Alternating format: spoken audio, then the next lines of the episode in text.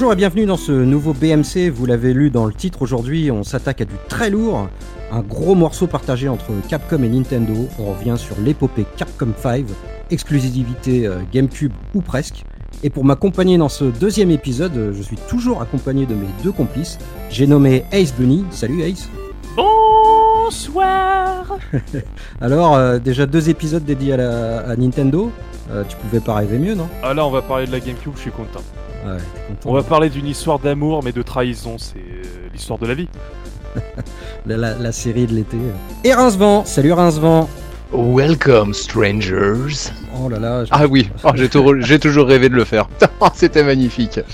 Et oui, oui, oui, oui, donc deux épisodes Nintendo, donc je commence à poser ma gueulante parce que c'est pas normal. On s'appelle Backup Memory Cartridge en hommage à la Saturn. Et donc nos deux plus gros épisodes pour l'instant, c'est du Nintendo. Y aurait-il pas du foutage de gueule dans ce podcast? Oui. Ouais, J'allais te poser la question justement si tu tenais le coup. Et euh, je te promets euh, qu'au prochain, on va essayer de, de- de balancer du Sega. Parce que moi aussi, ça me manque. Ah sinon c'est du procès pour haute trahison, hein, je suis désolé. hein. Donc, donc, donc Malone, Mais on est on- d'accord, la prochaine, on parle de la Game Boy Advance. Ouais. on parle des jeux Sega sur Game Boy Advance. Ah, merde. Ah bah F0 F0 Euh, et bah, on va commencer ce numéro, messieurs, avec notre tour de table euh, qui va devenir euh, récurrent et habituel.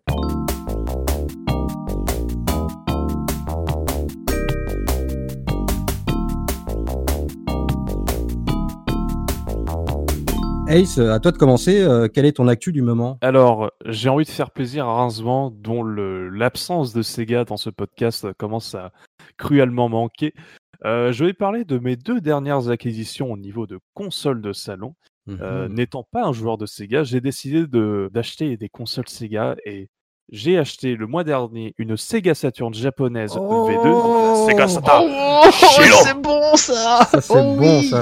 Et il y a euh, moins de 12 heures, j'ai fait l'acquisition d'une Sega Dreamcast. Oh là là là. Oh oui, c'est bon, bienvenue dans le monde du jeu vidéo. Ouais, ça y euh, est, tu vas en- enfin goûter à la Enfin, tu la vas maison, découvrir hein.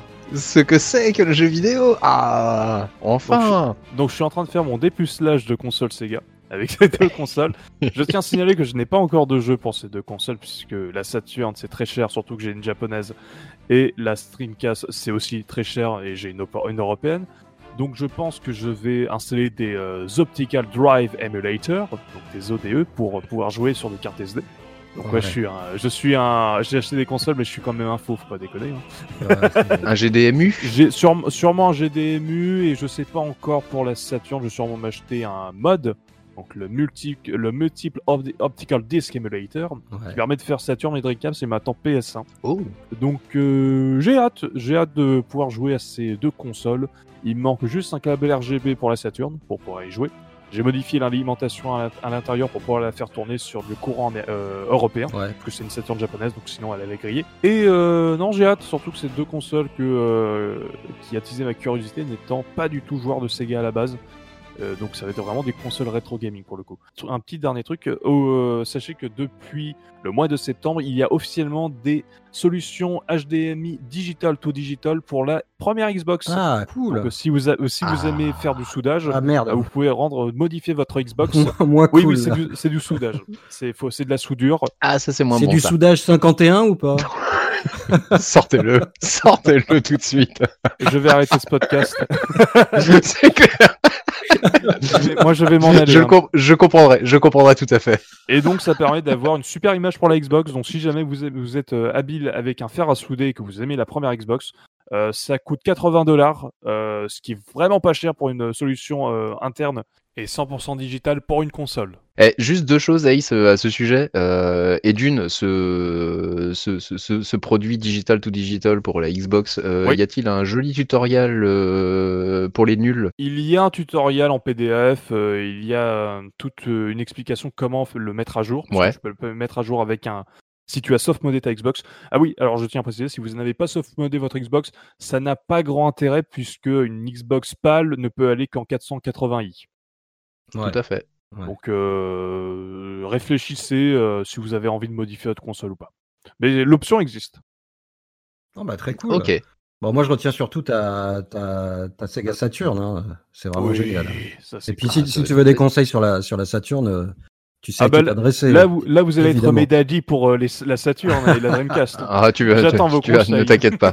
Tu vas ne prendre t'inquiète cher, t'inquiète. Et juste sur la Dreamcast, euh, est-ce que Oui. tu as bien sûr pris un peu, trouvé un petit câble VGA Non, je suis en RGB pour l'instant.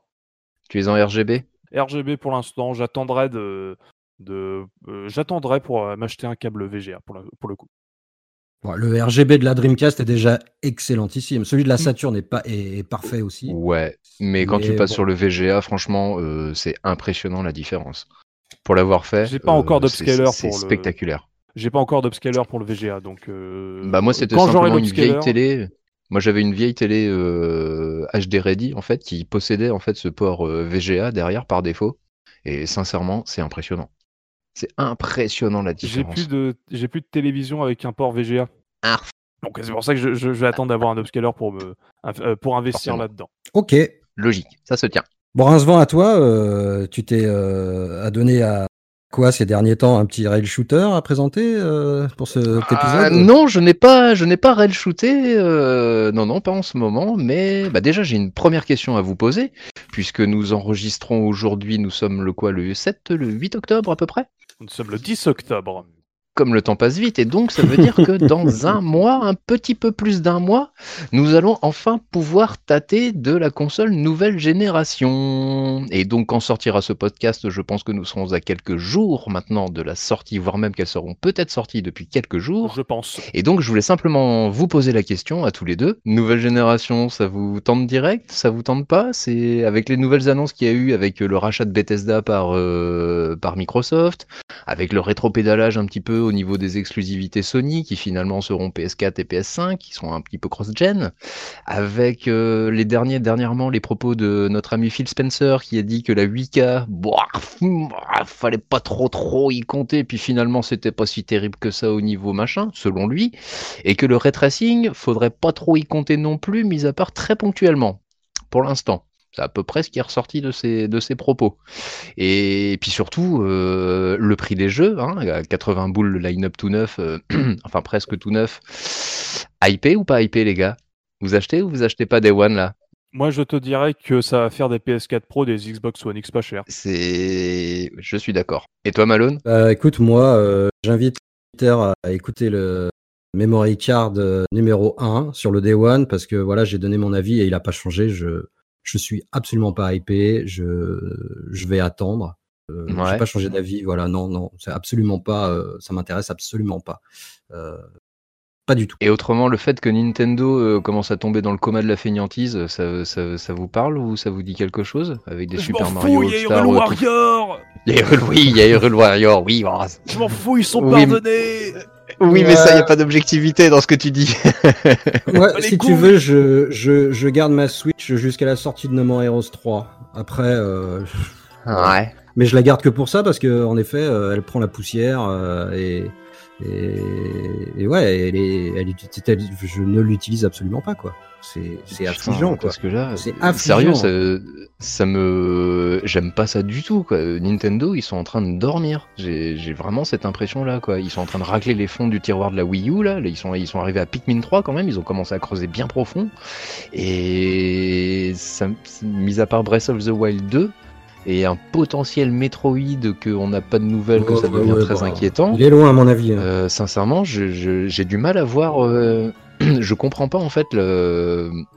Comment dire Je comprends pas la, la ligne directrice de Nintendo là. Bah, Nintendo, Ah, ils en ont rien à foutre. Je vais te dire un truc. euh, Nintendo, ils s'en foutent total parce qu'à chaque fois que ça commence à être vraiment dans le rouge pour sortir un- une compile Mario et tu vois le nombre de gens qui achètent des trucs comme ça. Mais c'est ça le pire. Euh, bon, chacun fait ce qu'il veut. Moi, ça ne m'intéresse pas de rejouer à des jeux que j'ai déjà. Bon, à 60 FPS, pourquoi pas, mais euh, ils te sortent des, des consoles en Lego et tout le monde se rue dessus. Ils te sortent des Mario euh, pour enfants et t'as des adultes qui, que tout le monde achète. C'est ça qui Bah, m'inquiète dire, le plus ils en fait. rien à foutre. Mais moi, c'est ça qui m'inquiète le plus. Ils, ils vont sortir leur, leur parc d'attractions l'année prochaine. Il, me Il a été reporté au printemps, Ouais. printemps 2021. Ça a été reporté. Je pense qu'ils se, ils- ouais, ah ouais. Ouais. Bon, ils se sentent pas inquiétés euh, plus que ça. Et je pense que ils vont très bien. Et Ah, ils devraient réagir, je suis d'accord. Mais ça, ça continue de fonctionner pour eux. Pour qu'est-ce que tu veux qu'ils changent Il y a, il y a... c'est ça. Je suis, je- je suis tout à fait d'accord. Et, mais moi, comme, comme tu le, et comme tu le dis, ce qui m'inquiète le plus, euh, c'est que, en fait, euh, voilà, comme j'ai dit, moi, pour moi, ils tombent dans, la, dans le coma de la feignantise, avec des, des, des, des ports, euh, enfin, des portages absolument feignants sur leur nouvelle console, enfin, leur dernière console, et tout le monde se les arrache. C'est ça que j'arrive pas, Ouais, c'est, je, ça que j'arrive pas à justifier. je ne comprends Je pas. comprends pas non plus. Ça leur donne raison, tu vois, de- d'être feignants. c'est Mais, ça, mais ouais, voilà quoi. Super Mario 35. Non mais qu'est-ce que c'est que cette horreur? Qu'est-ce que c'est que ce Qui, truc est, j'ai qui est- pas qui est pas ouf en plus de ce que j'ai compris, j'ai J'ai pas, joué. essayé. Je sais pas, mais rien que dans le concept, autant- Ça ne vaut pas un Tetris 99. voilà, autant Tetris 99, celui-là, j'ai envie de courir dessus, et Tetris Effect euh, également. Autant euh, Mario 35, euh, Et en, en Voilà, plus, quoi. Il, est, il est- il est limité dans le temps, celui-là aussi. aussi, ouais, Il oui, semble. il sera limité dans le temps, oui. Ouais, c'est fou quoi. Alors, ouais, ils ont vraiment une politique super bizarre en ce moment. C'est-à-dire qu'ils sortent rien, des, ils font des remakes, ouais, un peu euh, à la serpe. Et, euh, et en plus, Ils ont l'air surpris de leur propre succès. ouais, et, bah parce qu'ils limitent aussi les jeux. Tout le monde se rue dessus parce qu'il y en aura pas pour tout le monde. C'est comme on disait dans le, dans Ricard. Enfin, ouais, drôle de politique chez Nintendo. Euh, moi, euh, bah, ça prend la poussière. Et puis, en attendant, mon Joy-Con, euh, tiens, il marche plus. Alors ça, ça, ça aussi, c'est un truc, euh, tu vois, je leur en veux un peu, quoi, parce que c'est quand même inadmissible. Là, Alors, pour euh, le coup, ils ont énormément de chances que, leur, euh, que Nintendo soit très populaire en ce moment. Euh, ils, pour l'instant, ils ont que ça, c'est que leur marque est très populaire. La Switch, elle est très populaire pour son concept et pas pour forcément ses jeux. Ils ont également beaucoup de chances que les studios indépendants et éditeurs tiers, EA parce que c'est des putes, euh, c'est- c'est- faut, faut, faut dire un chat qu'un chat. À un moment, EA, c'est Bon, euh, c'est- j'ai trouvé, euh, j'ai trouvé euh, Star Wars Squadron à 30 ah non, balles. alors C'est non, des alors putes. c'est des putes pour la Switch parce qu'à un moment euh, limite il faudra faire un chèque pour Ah, je m'en fous, je l'ai pas.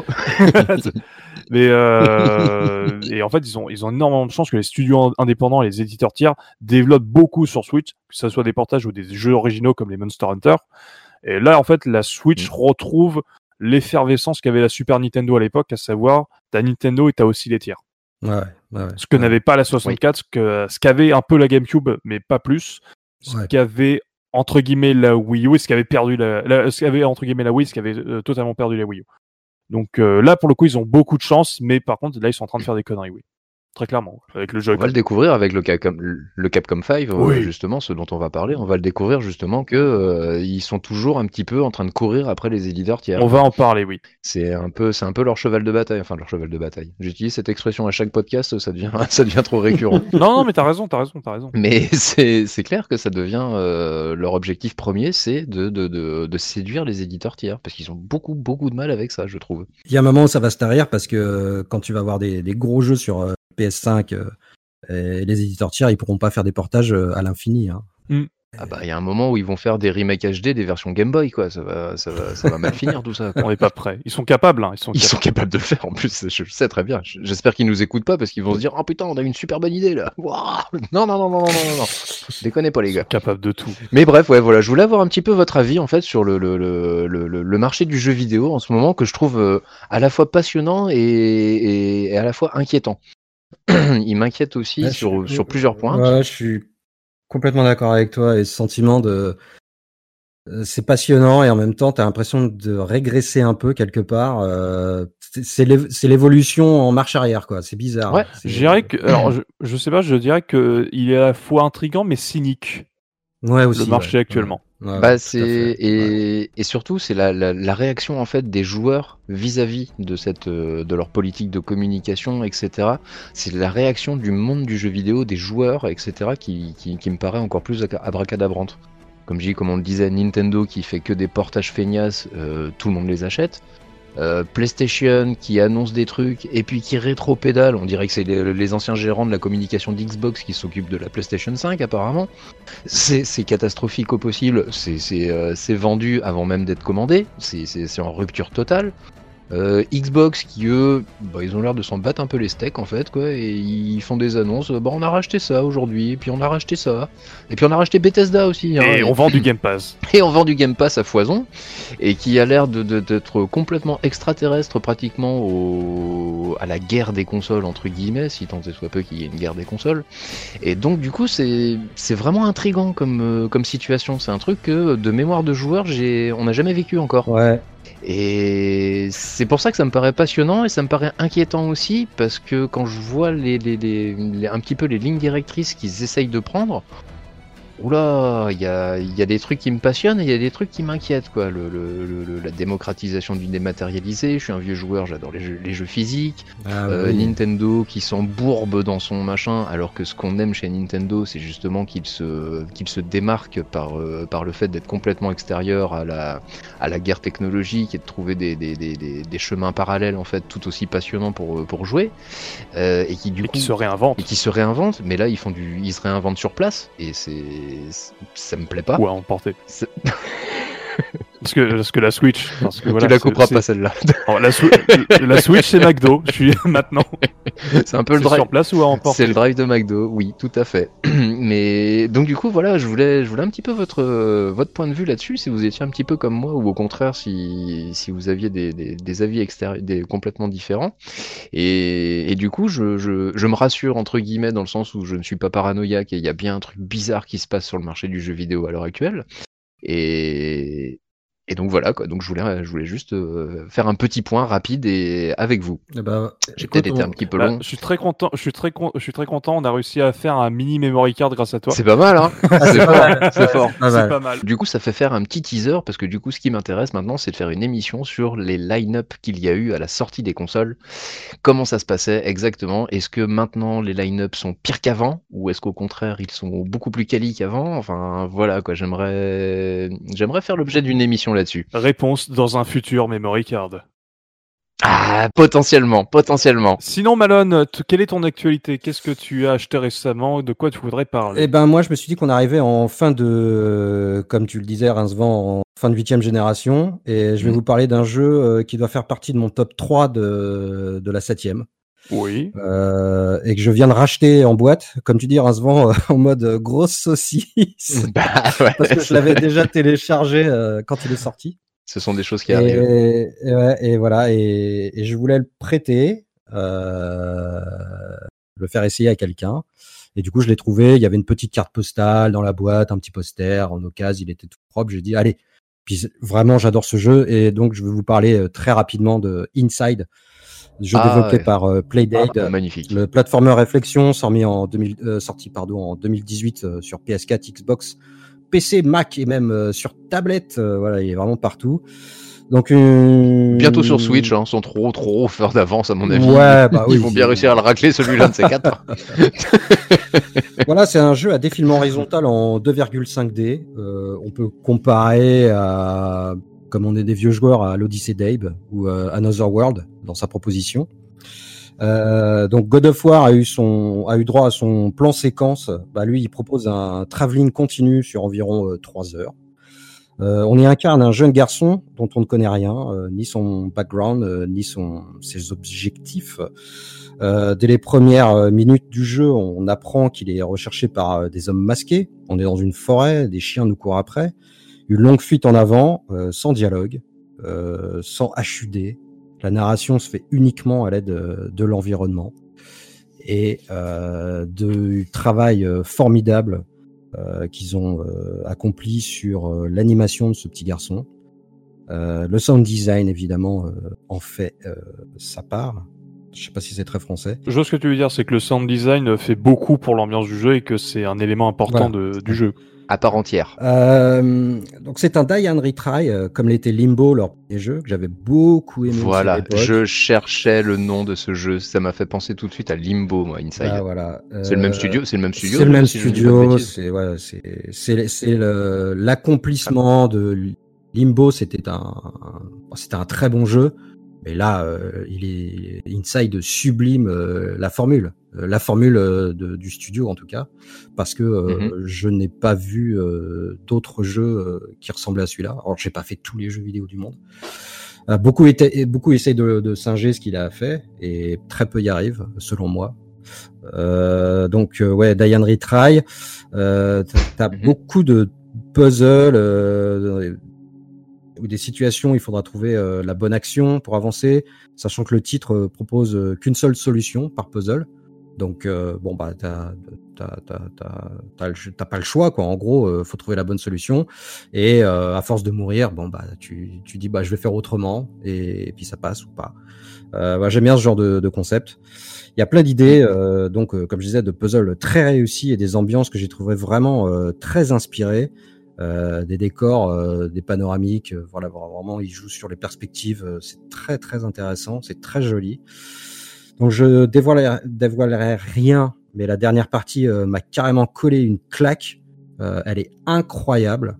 C'est vraiment sur la cette génération, c'est la fin qui m'a le plus, euh, une des fins qui m'a le plus euh, claqué, quoi. Je sais pas comment dire. Voilà. Bah, parallèlement à celle de, celle de Limbo était aussi tout aussi Voilà, on est- scotchante. Ouais, mais alors là, ils vont encore plus loin. Mais tu, tu ne tu t'y Oui. attends tellement pas. Ils t'embarquent dans un univers, mais merci quoi. Enfin, tu vois, pour moi, le jeu vidéo, c'est ça, c'est t'embarquer dans un univers, un truc euh, que t'as jamais vécu. Enfin, c'est c'est de la création, c'est du c'est du fantasmé. C'est là, on est euh, pour le coup, c'est euh, absolument fantastique.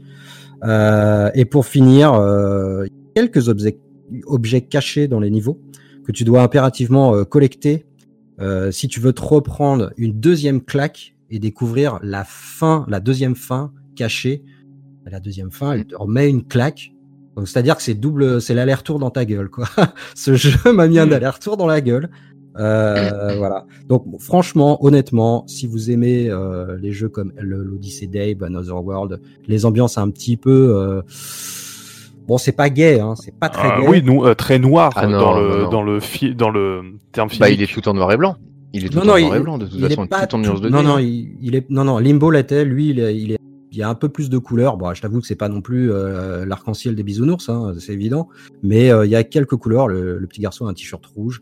Bah, il joue beaucoup avec les, les teintes de couleurs justement pour attirer ton œil, euh, euh, pour les puzzles et tout. C'est très intelligent. Hein, c'est vraiment euh, du, level design de toute. Ah, parce qu'il n'y a aucune indication.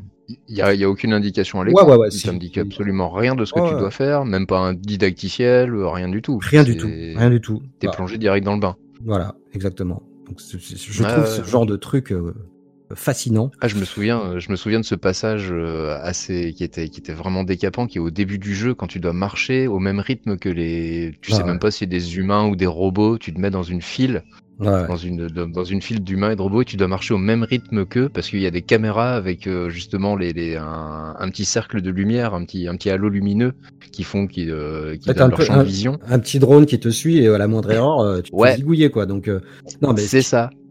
Franchement, une idée comme ça, mais pour moi, c'est, c'est, moi, c'est le, enfin, c'est le, le Game of the Year, c'est le jeu qui pète la, qui pète tout, quoi. C'est, c'est, elle te vient tout de suite à l'idée, quoi. Elle est, elle est tellement, tellement bien amenée que euh, Ah, bah, tu, tu réfléchis même pas, en fait. Tu fais, bah ouais, c'est c'est logique. Ça, ça, ça, tout tombe sous le sens comme ça. Je l'ai, Ouais. malheureusement, comme pour moi personnellement, je l'ai pas fini. Et c'est un truc que tu dois faire d'une seule traite, hein, de toute façon, comme, comme jeu. Bah, vu que c'est un plan séquence, euh, tu t'arrêtes jamais parce que t'as pas de, t'as aucune cinématique, t'as pas de point de sauvegarde, donc euh, tu, bah, t'as- t'es- tu vas Mm. jusqu'au bout. Tu te dis c'est trois heures et de toute façon t'es tellement happé par le, euh, par l'histoire, le, ce qu'on te, ra- ce qu'on te raconte, L'univers. ce qu'on veut bien- l'univers, ce qu'on veut bien te raconter, c'est Mm. formidable. Donc grosse recommandation, je crois qu'il est à 19,99, euh, voilà, euh, sur le PSN, sur toutes les plateformes de Il téléchargement. me semble qu'il y a une version boîte sur PS4 avec euh, Limbo. Oui, bah c'est celle que je viens, que c'est celle que j'ai pris justement, c'est pour ça que Et j'en bah parle. parfait. Euh, ça- alors, je pas beaucoup parlé parce que euh, j'ai pas fait les deux jeux, ni Limbo ni euh, Inside. Je sais que Limbo c'est un classique du Xbox Live Arcade. Euh, très clairement, Ouais. c'est un des jeux. Fond- fondateur, mis. ouais, fondateur. Non, pas fondateur parce qu'il arrive un petit peu après tout ce qui est. euh, Il arrive en 2010, donc euh, voilà, il arrive après la. Après Bread, après Ah ouais, Trial. ah ouais d'accord. Il arrivait après. Il arrive après la première vague. Ce qui s'appelait ouais, le Summer of Arcade sur, euh, sur Xbox, en fait, était un, c'était un gros event de l'été, en fait, où les jeux, justement, euh, indés. était mis en avant et édité par euh, Microsoft. Ah, je me souviens d'un d'un Shadow Complex punaise, tuerie ce jeu-là, Shadow Complex. Mmh, moi, un vrai qui, bijou. moi qui n'avais pas de Xbox, pardon, euh, c'est vrai que bah, Limbo, ça a été un des premiers qui a fait du, qui a fait du bruit, quoi, qui a été euh, vachement relayé par la presse et les joueurs. Et bon, c'est un peu comme ça que, les co- enfin, que je, je me suis dit, merde, j'ai pas de Xbox, Brad fait chier, quoi. Ça a l'air génial.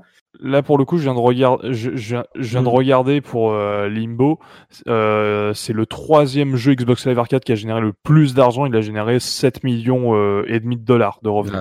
Ouais, ouais, C'est ouais. énorme Ah pour ouais. un jeu indépendant euh, sur Xbox, euh, sur, en, en dématérialisé pour l'époque. En 2010, 7 millions, c'est fou. Les deux premiers, euh, par curiosité. Euh, J'ai pas les deux premiers, je peux pas te dire. Bon, je Oh, pense qu'il y a c'est- Braid. Hein, c'est- Ça doit être Braid et, euh, Braid, euh, et Trial, je Trial. pense. Ouais, sans doute, ce, ouais. ce serait pas étonnant que ce soit. J'ai pas les. Par contre, j'ai pas le. J'ai Mm. pas les, euh, les chiffres. J'ai juste euh, lui en troisième. Mais oui, euh, le studio, ils sont talentueux et euh, faut que je fasse ces jeux absolument. Ils ont leur direction artistique, elle est, elle est splendide. Ça, c'est sûr et certain. Ah ouais, ouais. Ah, ouais. Mais euh, en tant qu'utilisateur Xbox et donc euh, voilà quoi, de, de- depuis la, la Xbox 360, sincèrement, le Summer of Arcade, c'était vraiment quelque chose qu'on attendait. Ça manque. C'était vraiment, c'était vraiment un event. On savait qu'il allait avoir des bêtes de jeu à pas trop cher et qu'on allait avoir des expériences originales et vraiment, euh, vraiment diverses. En fait, on savait pas à quoi s'attendre. On s'attendait juste à un truc. On savait que ça allait être bien, quelle que soit l'expérience. Et euh, ça a jamais loupé, hein, comme j'ai dit. euh, on peut en citer à l'appel, hein, Trial, Shadow Complex, Bread, Limbo, et il y en a plein d'autres que je que je passe. Castle Crusher. Brother, Hotel- Castle Crusher, euh, non Castle Storm. Non, Castle Crusher. Non, Crusher. Ah oui, Castle Crusher, Crusher. oui, Castle Crusher, ouais. Et, et, et consort. Franchement, c'était un événement qu'on attendait énormément. Et effectivement, comme tu le dis, Ace, qui, qui manque énormément aussi. De toute façon, euh, le, le studio est en train de préparer leur troisième, euh, troisième euh, titre et je peux vous dire que je l'attends de pied ferme. Donc, euh, les indés seront là. On on peut compter sur eux et voilà, ça nous évite de bouffer que du triple A euh, qui se ressemble un petit peu. Un calaf, Belle. un calaf ou un Alors-. pardon, pardon, à tous ceux qui Je veux, pardon. je veux mon FIFA 2021 Switch Legacy Edition. Hum. EA, vous êtes les meilleurs. Il y a Level Max qui a fait un très beau sujet là-dessus, qui a fait un très beau jingle. EA. Je vous laisserai deviner la suite.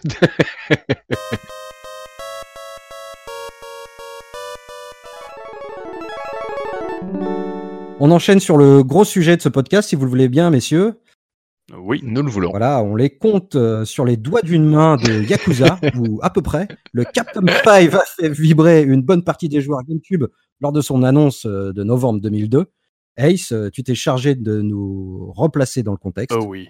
Et en Oh. plus, ce qui est très marrant, c'est que tu parles de Yakuza parce que les Yakuza, bah, ça coupe un doigt. Et donc, c'est totalement cohérent avec de quoi ce qu'on va parler. Je ne voudrais pas dire, je ne crois qu'il a fait exprès. par hasard. Je hein. crois qu'il a fait exprès, Il monsieur. l'a fait exprès. Incroyable. C'est un professionnel. Nous vous le Il rappelons. Ne faites pas ça chez vous. C'est un imposteur de la transition, mais En il s'est envoyé des... Nouveau micro, des blagues incroyables. Tout à fait. Donc, on va remettre en contexte euh, l'annonce de ce projet. Donc, euh, nous sommes en novembre 2002. Nous sommes le 14 novembre 2002 pour être exact. Je, je- je précise que j'ai pris comme source principale un article de Xavier de Puissance Nintendo qui date du 16 novembre 2002, un dossier pour être exact, pour me rafraîchir la mémoire, ou plutôt pour me rappeler de ce qui s'était passé, puisque je rappelle qu'à l'époque, en 2002, j'avais 6 ans, j'ai pas Oh. connu ces trucs. voilà, donc c'est juste pour rappeler que je suis, je, je suis jeune, ils sont vieux. Donc C'est voilà. pour ça qu'on t'a confié la tâche, c'est- c'est c'est- c'est très intéressant. Moi, j'étais en, train... j'étais en train de compter le nombre de mois après la mort de la Dreamcast, en fait. Ça fait combien de mois? Euh, 18. Mon Ah, moi j'étais toujours sur était Dreamcast, hein, je, je l'ai jamais abandonné. Moi j'étais sur Game Boy Color, je jouais à Pokémon euh, Argent. Voilà, pour euh, remettre le contexte. Donc, euh, pour remettre le contexte en règle générale, en 2002, c'est la domination de la PlayStation 2 qui domine le marché depuis deux ans sans partage. C'est, il faut le rappeler, je crois qu'en 2002, ils sont à 30 millions d'exemplaires quasiment de vendus, soit plus de ce que n'aura la Xbox et la GameCube euh, au total. Euh, Juste pour rappeler que c'est taré, le, la, la PS2 c'est un phénomène mondial et, euh, et qui va au-delà du jeu vidéo. C'est également, il faut rappeler que à l'époque, la Xbox rivalise avec Nintendo et sa GameCube, ce qui est, euh, je pense, aucun analyste n'aurait pu prévoir ça puisque Xbox était le challenger de l'époque et qu'on voit qu'ils arrivent à rivaliser avec la Nintendo GameCube, je pense que c'est déjà une belle prouesse de la part de Xbox. Et on est un an après la sortie japonaise, un an et quelques mois après la sortie japonaise de la, de la GameCube. On est à 4,7 millions d'exemplaires vendus, ce qui est assez décevant malheureusement. 4 euh, millions mondiales, je tiens à préciser, 4 millions 7 mhm. mondiales, euh, ce qui sont des chiffres assez décevants. Et Nintendo a une image euh, assez has-been en fait. Nintendo, allez, en 2002, dans les consoles de salon, c'est la console has-been. C'est à l'époque, les, les, joueurs et les constructeurs essayaient de montrer une image beaucoup plus jeune adulte du jeu vidéo et Nintendo était resté dans son approche familiale. C'était la console du petit frère. C'était la console du, euh, du petit frère, c'était euh, la console des gosses, c'était pas la console des jeunes adultes, mm. c'était euh, et c'était surtout une console de jeu alors que la PS2 et la Xbox essayaient d'être une essayaient d'être en plus d'une console des lecteurs multimédia notamment pour le DVD qui faisait un ravage à l'époque. Ce qui a permis à la PS2 d'avoir son succès notamment. Euh, c'est pour ça qu'en fait, euh, Nintendo essaie d'améliorer son image et d'avoir une image un peu plus mature. Ça commence en 2001 avec euh, sous l'initiative de Shinji Mikami, donc le, le directeur du premier Resident Evil, qui décide de faire un partenariat avec Nintendo pour la sortie des Resident Evil sur GameCube. Donc, ce qui va euh, permettre la réalisation du remake de Resident Evil, qu'on appelle en France Resident Evil Rebirth. Ce n'est pas son nom officiel puisque c'est un nom, euh, c'est le nom de qu'a donné Julien Chies dans un article, mais c'est euh, comme ça qu'on aime l'appeler en France. Et euh, également la sortie de Resident Evil 0 qui était à la base prévue sur Nintendo 64, et également le portage de Resident Evil 2, 3 et Code Veronica. Et c'est le 14 novembre 2002 que Capcom et Nintendo annoncent une alliance entre eux, ce qui donnera notamment la sortie de Zelda Minish Cap sur Game Boy Advance, il faut, quand même rappeler que la Game Boy Advance se cartonnait également de ce côté-là. C'est pour ça que l'histoire entre Sega et Nintendo, qui avait des difficultés à l'époque, n'est pas du tout la même, puisque Sega n'avait pas euh, de console de portable qui fonctionnait comparé à Nintendo, et également Pokémon. Et euh, donc ce 14 novembre 2002, Capcom et Nintendo annoncent qu'ils rentrent en partenariat pour la sortie de 5 jeux sur Nintendo GameCube. Euh, j'ai le communiqué officiel qu'avait été qu'avait annoncé Capcom. Donc si vous voulez, je peux vous le lire. Bah écoute, vas-y. Hein, bon, euh. Donc ce communiqué dit Pour la bonne forme de l'industrie du jeu vidéo, pour GameCube. Ces mots décrivent nos pensées initiales. Dans un secteur où vous créez pour amuser et divertir, ressentez-vous une crise concernant la baisse continuelle d'engouement et de stimulation nouvelle du secteur Nous pensons que la perte d'engouement est uniquement la faute et la responsabilité de nous, créateurs. De la même façon, nous pensons qu'il est également de notre ressort et de notre responsabilité de créer quelque chose qui vaille la peine d'être vu pour le joueur. Dans un marché qui est devenu plus prosaïque, avec des jeux dépendants de personnages ou de sagas, nous, le Fourth Production Studio de Capcom, voudrions saisir cette opportunité pour annoncer 5 nouveaux et excitants jeux pour GameCube. Les jeux qui vous allez voir sur cette page sont toutes les fruits de vos uniques et talentueuses réalisateurs. Nous sommes Capcom. Nous espérons que vous garderez, voilà, nous espérons que vous garderez un œil sur le progrès et le lancement de ces jeux. Donc ça, c'était le communiqué qu'avait fait Capcom pour l'annonce de son Capcom 5, qui est un peu de mauvaise foi, je trouve, puisque la génération PS2, euh, GameCube, Xbox, au contraire, je trouvais que c'était vraiment une, une, sorte de renouveau dans le monde du jeu vidéo, avec vraiment la 3D qui était euh, vraiment euh, bien maîtrisée et avec des jeux qui étaient euh, très cool les uns que les autres. Donc le communiqué, je le trouve assez bizarre. Donc, ils annoncent cinq jeux euh, qui sortiront entre mars 2003 et janvier 2005 pour les dates japonaises, je tiens à préciser. Donc c'est quatre jeux en fait qui vont être produits en interne euh, directement par Capcom avec leur studio 4 et un jeu qui sera développé par un studio externe donc Grave Shop Manufacture donc le studio d'un certain Sudai Goichi. Mm-hmm. Donc ces cinq jeux dans l'ordre d'annonce du trailer sont Biohazard 4 qui sera dirigé par Hiroshi Shibata, Dead Phoenix dirigé par Hiroki Kato, Beautiful Joe, dirigé par Hideki Kamiya, Product Number 03, dirigé par Shinji Mikami, et Killer 7, dirigé par Suda Goichi, ou, autrement dit Suda 51. Et supervisé par Mikami derrière. Hein, Tout le projet de Capcom 5 euh, est, à l'initiative de Shinji Mikami. Euh, c'est lui qui sera le producteur euh, de tous ces jeux, en plus d'être réalisateur de Product Number 03. Et, Scénariste sur Killer 7 aussi Il est Euh, il me semble qu'il est producteur et co-scénariste, Ouais. oui. Je faudrait que je, je ouais, n'ai ouais, plus l'info. ouais. Mais en tout cas, voilà, donc c'était une grosse annonce de la part de Capcom pour soutenir GameCube qui était en difficulté. Cependant, à l'inverse de tout le monde, que, ce que tout le monde aime penser que ce sont cinq exclusivités, euh, Capcom en fait a, a reconnu qu'il y avait une erreur dans leur communication. Euh, ils avaient euh, mal expliqué que seul Biohazard 4, donc Resident Evil 4, était est, est, est annoncé comme étant une exclusivité GameCube. Les autres jeux peuvent sortir sur les autres consoles. Fake news. Pardon, désolé, ça m'a échappé. Ils ont, ils ont précisé, ils ont précisé ça en janvier 2003. J'ai retrouvé des articles de jeuxvideo.com et d'autres sites précisant cette, euh, cette information supplémentaire. Donc, il y a, euh, il y a un amalgame sur euh, exclusivité par exclusivité. Euh, Ça fait pas un peu Rayman Legends euh? Non, alors non, pour le coup, parce que Rayman Legends avait été, annoncé comme étant exclusif et c'est euh, suite au report qu'ils ont décidé de le rendre multiplateforme. Là, c'est, euh, là, c'est, il y a un, il semblerait qu'il y a un mea culpa, euh, il, il semblerait qu'il y a eu un problème de communication entre Capcom Japon et Capcom nord-américain. Parce que, en fait, je, je veux ju- juste rebondir sur. sur moi, je l'ai je l'ai sur PS2. Ouais. Euh, alors, pas tous, évidemment, mais euh, voilà, en tout cas, le Wonderful, euh, le Killer 7 et le, le Le RE. Resident Evil. Et ils sont moins bons sur PS2 quand même. Ah oui. Bah parce qu'ils sont à, ils sont à l'origine, ils ont été à l'origine développés sur GameCube. Ça reste des jeux qui sont initialement Ah développés oui, tu sur parlais GameCube. que du, du RE4. Bah Voilà, moi, ce que RE4, je disais dans le moins commu- bon- Il est moins bon sur PS2 quand même. Il est moins bon sur PS2. On en reparlera quand on parlera de Resident Evil 4. Mais en tout cas, c'est cinq jeux qui sont avant tout développés, sur, qui étaient pensés pour la GameCube.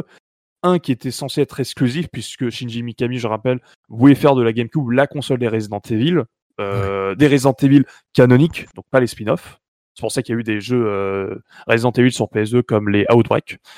Euh, mais les quatre autres jeux n'étaient pas annoncés comme étant exclusivité. Ils étaient en gros considérés comme étant euh, exclus temporaires, si on peut faire simple. Ok, d'accord. Bon, bah, c'est bien d'apporter cette info parce que tu vois, moi, je pensais, moi, je pensais qu'ils avaient été annoncés comme euh, exclusifs euh, forever, quoi. Bah justement, en fait, il semblerait qu'il y ait eu une erreur de communication puisque j'ai retrouvé Mhm. des articles de janvier 2003, donc deux mois après le le l'annonce initiale. Donc possiblement, comme tu le dis, il, y a- il, il peut avoir un, un retournement de situation de la part de Capcom qui disent Hmm, c'est peut-être pas une bonne idée. Hmm, pour rentabiliser le bordel, c'est pas forcément une très très bonne idée. Je pense que C'est surtout pas ça. une quoi. bonne idée. Ils ont fait un rétropédalage euh, à l'arrache totale au dernier moment, C'est possible. avec excuses pourries. Ça, veut- ça me sem- ce qui semble logique après. Hein, euh, c'est pas la console la mieux placée en termes de marché, donc tu touches moins de gens. C'est, il y a une logique de rentabilité alors- derrière obligatoire. Donc forcément, euh, il- il- je- ça peut se comprendre ce rétropédalage. Comment il l'explique? C'est un peu, c'est un peu n'importe quoi, c'est même totalement n'importe quoi. Mais euh, après réflexion, tu dis oui, c'est quand même sensé ce qu'ils ont fait. C'est pas, c'est économiquement euh, pas idiot. Bah ouais, on est d'accord. Et moi, je, je- peut-être que je me trompe complètement, mais il y avait, euh, il y avait pas un E3 avec la présentation de Mario Sunshine, euh, Zelda Wind euh, Waker? sûrement E3 2002, oui. Ouais, ouais, le, le Metroid Prime, Star Fox Adventure qui avait été présenté. Euh, Ouais. T'as tout ça plus tes exclus, ce que j'avais compris. Capcom, tu te dis, euh, waouh, la GameCube, euh, elle envoie du pâté, quoi. Ouais, mais sauf que la GameCube, l'image de l'époque, elle est, elle est pas bonne. hein. On a, on a aujourd'hui en 2020, et euh, bon peut-être euh, après pour ceux qui écoutent, une image d'une GameCube qui était à la pointe de la technologie, qui avait des jeux de ouf. À l'époque, la GameCube, franchement, les gens étaient en mode, bah, c'est la console Nintendo, c'est toujours les mêmes jeux. quel intérêt Elle lit pas, elle lit pas de lecteur DVD, elle fait pas de multimédia. Hmm. bah, c'est un cube. Tu vois, elle avait, elle avait vraiment une, réputation. euh, elle a pas du tout la même réputation que maintenant où elle est encensée. Ouais. Elle est, elle est assez. euh, Il y a un, y a un, elle est vue de très haut cette console en fait. C'est, faut, faut, faut rappeler ça. hein. Mhm. Ok, ok. Bon, on passe. euh, Excuse-moi, t'as fini Ace euh, par Pour le coup, à tout ça? c'est, pour le coup, c'était c'est la remise en contexte pour le coup. euh, c'est voilà qu'est-ce qui s'était passé en 2002 à peu près. Je suis pas rentré dans les détails, mais euh, c'est, euh, c'est le, c'est le gros des annonces. C'est cinq jeux en 2002 pour soutenir un GameCube qui est en difficulté. Ok, bah merci à toi, c'était hyper intéressant. Rincevent, je te propose que l'on passe tout de suite euh, sur le premier jeu. On va faire les titres dans l'ordre de leur sortie et sûrement euh, peut-être trop succinctement pour certains. Mhm. Et donc le premier c'est Dead Phoenix. Bah, il est pas sorti. Ah bah, il est bon pas sorti. bah voilà, comme ça au moins ça c'est fait quoi. Bah oui, oui, oui. Un joli petit projet, soit 10 ans en tout cas, qui avait été annoncé euh, pendant le TGS 2002, hein, pendant la grande bande-annonce qui annonçait justement le Capcom 5, où on avait vu une sorte de shoot 'em up en 3D qui rappelait, euh, d'après les dires, beaucoup Panzer Dragoon et Mm. un petit peu aussi euh, un jeu de Capcom qui avait été un jeu d'arcade qui avait été porté sur NES qui s'appelait Legendary Wings Ça me dit rien du tout. où on trouvait Ouais, déjà ouais, ouais, ouais. Moi, ça me faisait un penser un, peu très- à Ki- Ki- Kid Icarus aussi. euh. Kid Icarus, ah, oui, tout à fait. oui. Le, le Uprising qui sortira en de, sur 3DS. C'est une des nombreuses rumeurs que ce projet de Dead Phoenix, qui a donc été annulé en août 2003, euh, et donc c'est un, une des rumeurs en fait qui court, qui aurait en fait euh, aurait ce projet aurait été transformé en effectivement un futur Icarus, Kid Icarus pardon. Et au départ c'était même il y a même eu un projet sur Wii Ah ouais. qui était en fait euh, qui était nommé simplement Icarus et dont l'univers était beaucoup plus sombre, c'est-à-dire qui se rapprochait beaucoup plus justement de l'esthétique de Dead Phoenix dans son trailer Hmm. et qui proposait en fait un Pete, le héros de Kid Icarus en fait, qui était adulte.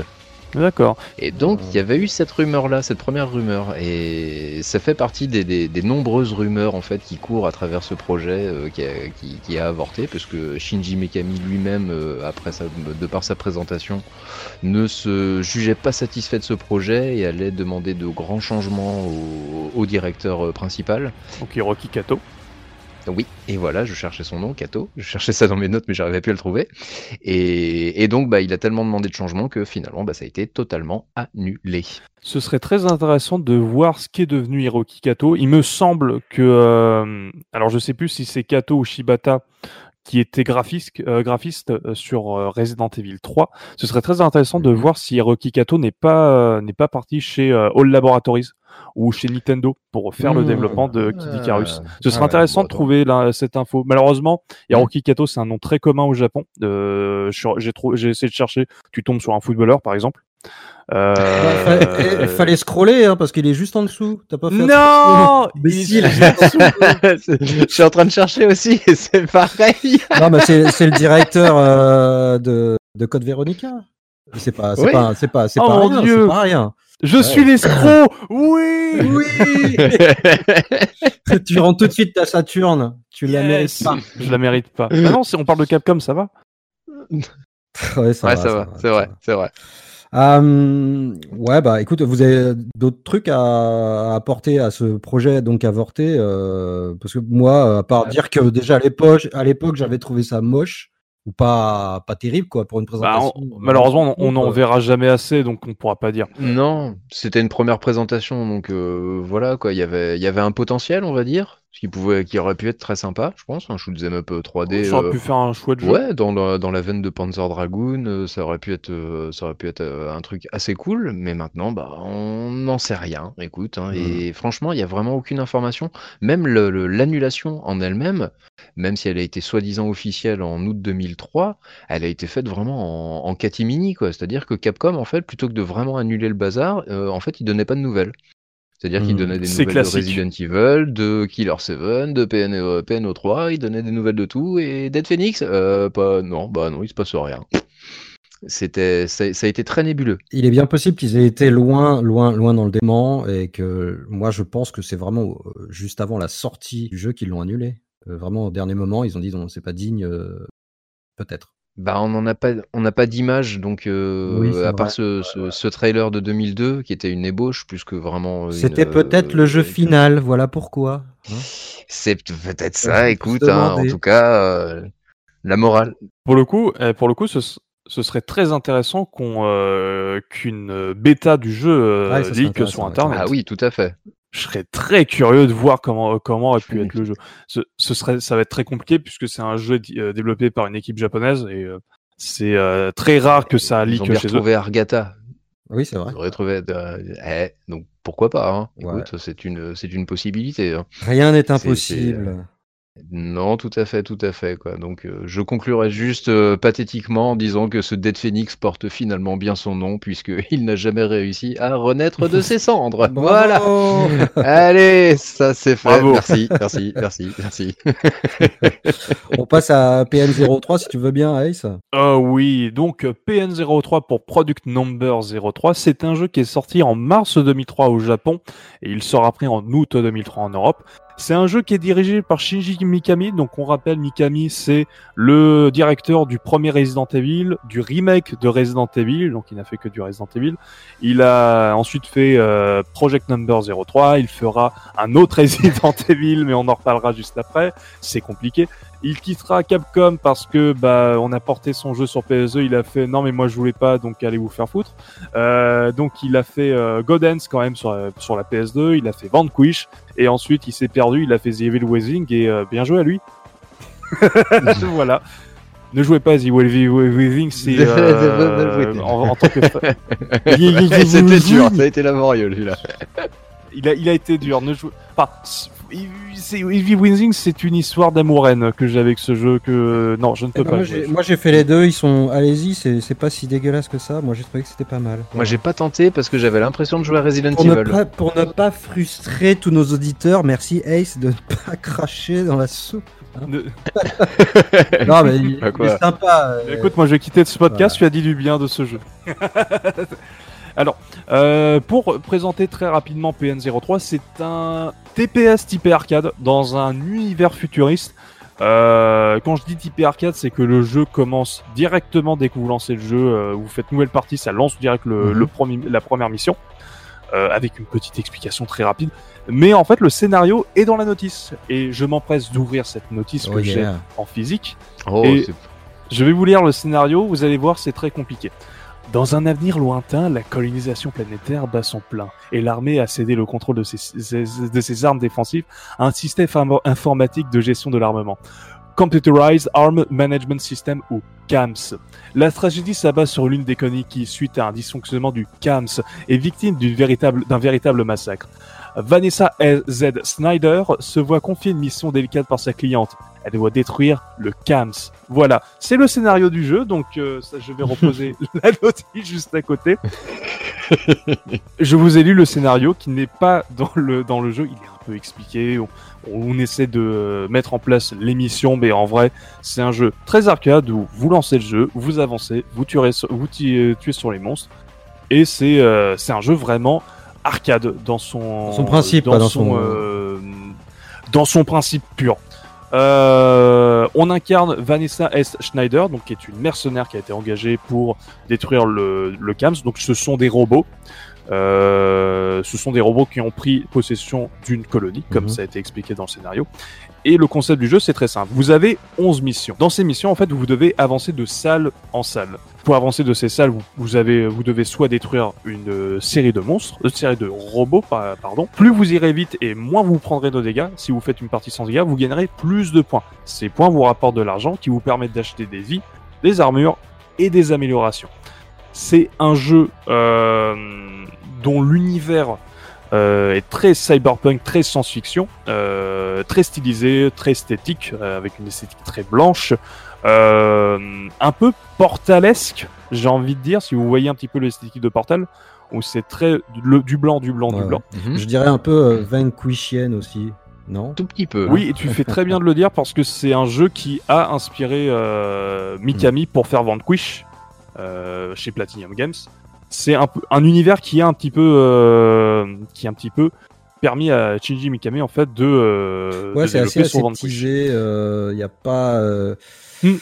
Il y a pas de couleur, euh, c'est du nettoyage de salle, euh, d'arène quoi. En fait, euh, en gros, c'est ça. hein, c'est Ah oui, oui, c'est tr- c'est très, c'est pour ça que je dis que c'est un jeu très arcade. Il aurait pu sortir sur une board arcade. Je vous ai pas parlé de la manière où on contrôle le jeu. J'allais dire, même dans ses déplacements, c'est arcade aussi. Parce que tu veux. dans son déplacement ses arcades. Alors, les contrôles en fait du jeu sont assez simples. Donc là, j'ai ma manette GameCube pour euh, pas que je me paume dans les contrôles. Donc je Mhm. pense que Mikami, quand il a vu la manette, il a fait gros bouton A. Ok, ça, on va, on va, on va le marteler. donc euh, vous verrez que ça sera de l'importance plus tard. Donc euh, déjà, le jeu se contrôle avec les contrôles d'un tank, comme euh, les Tomb Raider ou les Resident Evil. Vous avancez en allant vers le haut, vous reculez en allant vers le bas, et vous pivotez en allant en vous dirigeant sur les côtés. Donc c'est Ouais. des contrôles très proches de Resident Evil. Vous allez voir, ça va être très important plus tard. Vous tirez avec le bouton A, donc le personnage euh, tire en fait devant elle ou cible automatiquement une cible. Euh, donc euh, c'est- vous pouvez avoir un tir automatique en, fo- en fonction des armures que vous achetez, mais sinon vous vous appuyez répétitivement sur le bouton, ce qui est une sensation très agréable euh, quand vous jouez au jeu. Il n'y a pas d'auto-fire. Euh, vous pouvez avoir un autofire. Il y, a des, il y a des armures qui ont un autofire, mais franchement, le tout le euh, la jouissance du jeu, c'est de marteler ce bouton A. Euh, donc, je déconseille de prendre les armures avec un autofire. Euh, vous pouvez esquiver les, vous pouvez pivoter sur la droite et la gauche. Euh, pardon, pivoter, straffer sur la droite et la gauche avec les gâchettes L et R. Donc, en Mhm. appuyant sur L, vous straffez sur la gauche. En appuyant sur R, vous straffez sur la droite. Vous pouvez sauter en appuyant sur le bouton B, ce qui permet de se déplacer légèrement plus vite ou alors de faire les, peu- les rares sections de plateforme qui sont un peu mal foutues malheureusement. Vous pouvez vous baisser en appuyant sur Y, ce qui vous permet de vous cacher sur certaines euh, sections ce qui est essentiel pour certains boss qui vous demandent de vous cacher dans certains endroits. Vous pouvez changer de cible avec le bouton X, euh, sachant que le système de ciblage est malheureusement parfois euh, assez contraignant, ce qui vous empêche de faire des combos parfois. J'ai eu ce, ce problème à certains moments. Euh, le stick C vous permet de varier l'angle de la caméra, ce qui vous permet par exemple si vous êtes caché, euh, puisque le personnage regarde de base en soi, euh, en face d'elle, de voir s'il y a des ennemis ou pas, quelles sont leurs actions. Et la croix directionnelle permet en fait de faire, en faisant un enchaînement, d'activer une furie qui permet en fait d'être euh, invincible ou avoir plus de puissance et donc de permettre de faire des meilleurs combos et, et ainsi, et ainsi de suite. Des gros dégâts. Et des gros dégâts. C'est un gameplay qui est très arcade, comme je le disais tout à l'heure, et qui est très inspiré de Resident Evil, ce qui n'est pas étonnant puisque c'est Shin- Shinji Mikami qui a fait ce jeu Mhm. et, euh, et à ce stade-là, il n'avait réalisé que deux jeux, donc Resident Evil et le Resident Evil Rebirth. Euh, donc c'est un gameplay qu'il maîtrisait bien, qu'il a essayé de remettre euh, dans un jeu la troisième personne euh, typé TPS. C'est assez euh, balbutiant parfois. On sent que le gameplay il est pas rodé. On sent que euh, c'est limite plus un prototype de jeu que qu'un jeu. Euh, Peut-être que ça expliquerait le nom de Product Number 03. Ça Mhm. fait limite nom de code euh, PN03 quand, il, Ouais, quand ouais, on y réfléchit. Ouais, ça fait- peu. Ce qui expliquerait en fait pas mal de lacunes qu'a le Mhm. jeu, à savoir un univers euh, qui est chouette visuellement mais qui n'a euh, qui est, sous-exploité, un scénario qui est quasiment inexistant sauf à deux trois moments où il y a deux trois cinématiques euh, doublées en anglais où, euh, où il y a un, il y a un twist mais le twist ne sert pas à grand chose en, en, en réalité. Il n'y avait pas une, une fin de, de- de folie là Il y a alors il y a une fin, je sais pas si je la révèle parce que elle est sympa. non, elle est sympa, d'accord. alors la fin est sympa dans le sens où c'est un chouette. euh, c'est euh, alors on, on- on peut le voir à des kilomètres, c'est pas c'est pas original, mais c'est chouette. C'est euh, c'est sympa qu'ils qu'ils aient pensé à ce petit euh, plot twist scénaristique, Hmm. mais ça change pas, ça ça ne révolutionne pas le- les, les histoires de scénario de jeux vidéo. Euh, mais ça reste sympathique. Euh, ça expliquerait pourquoi le jeu est assez terne et euh, sachez que si vous jouez sur une GameCube, euh, il y a euh, des artefacts sur toute l'image. Donc le jeu, malheureusement, même s'il est visuellement assez beau dans ses modélisations, tout ça, euh, d'un point de vue image, le jeu a très mal vieilli. Il y a beaucoup de, on dit euh, euh, dithering. Donc en gros, c'est quand euh, l'image euh, simule en fait de, une image beaucoup plus profonde en termes de couleur, mais sauf que c'est artificiel, donc ça se voit beaucoup. Euh, et donc, si vous voulez essayer le jeu, essayez plutôt sur Dolphin, où le jeu sera beaucoup plus beau.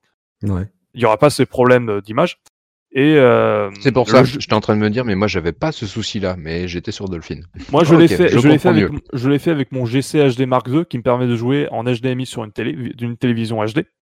Euh, et je l'ai forcé l'image en progressif et tu le vois. Tu vois a- que l'image n'est pas clean à 100%. Euh, également, le jeu est très court. Euh, il peut se finir. Je, moi, j'ai fini une première fois en facile en une heure et demie. Ah ouais, c'est pas de souvenir de ça. Donc c'est très court, c'est très court, c'est arcade pour le coup, c'est un jeu vraiment arcade euh, euh, comme on faisait euh, à l'époque. Donc la durée de vie va de, dans le sens. Euh, et également, il y a d'autres modes de difficulté. Il y a un mode de base où on a le mode facile et normal, et le mode difficile se termine une fois qu'on a fini le jeu une première fois. Euh, le jeu est en New Game Plus constamment, donc euh, vous reprenez avec euh, l'avancée que vous avez eu à la première run, à la run précédente. Avec Ce qui veut dire armure, euh, les trucs, armure, etc.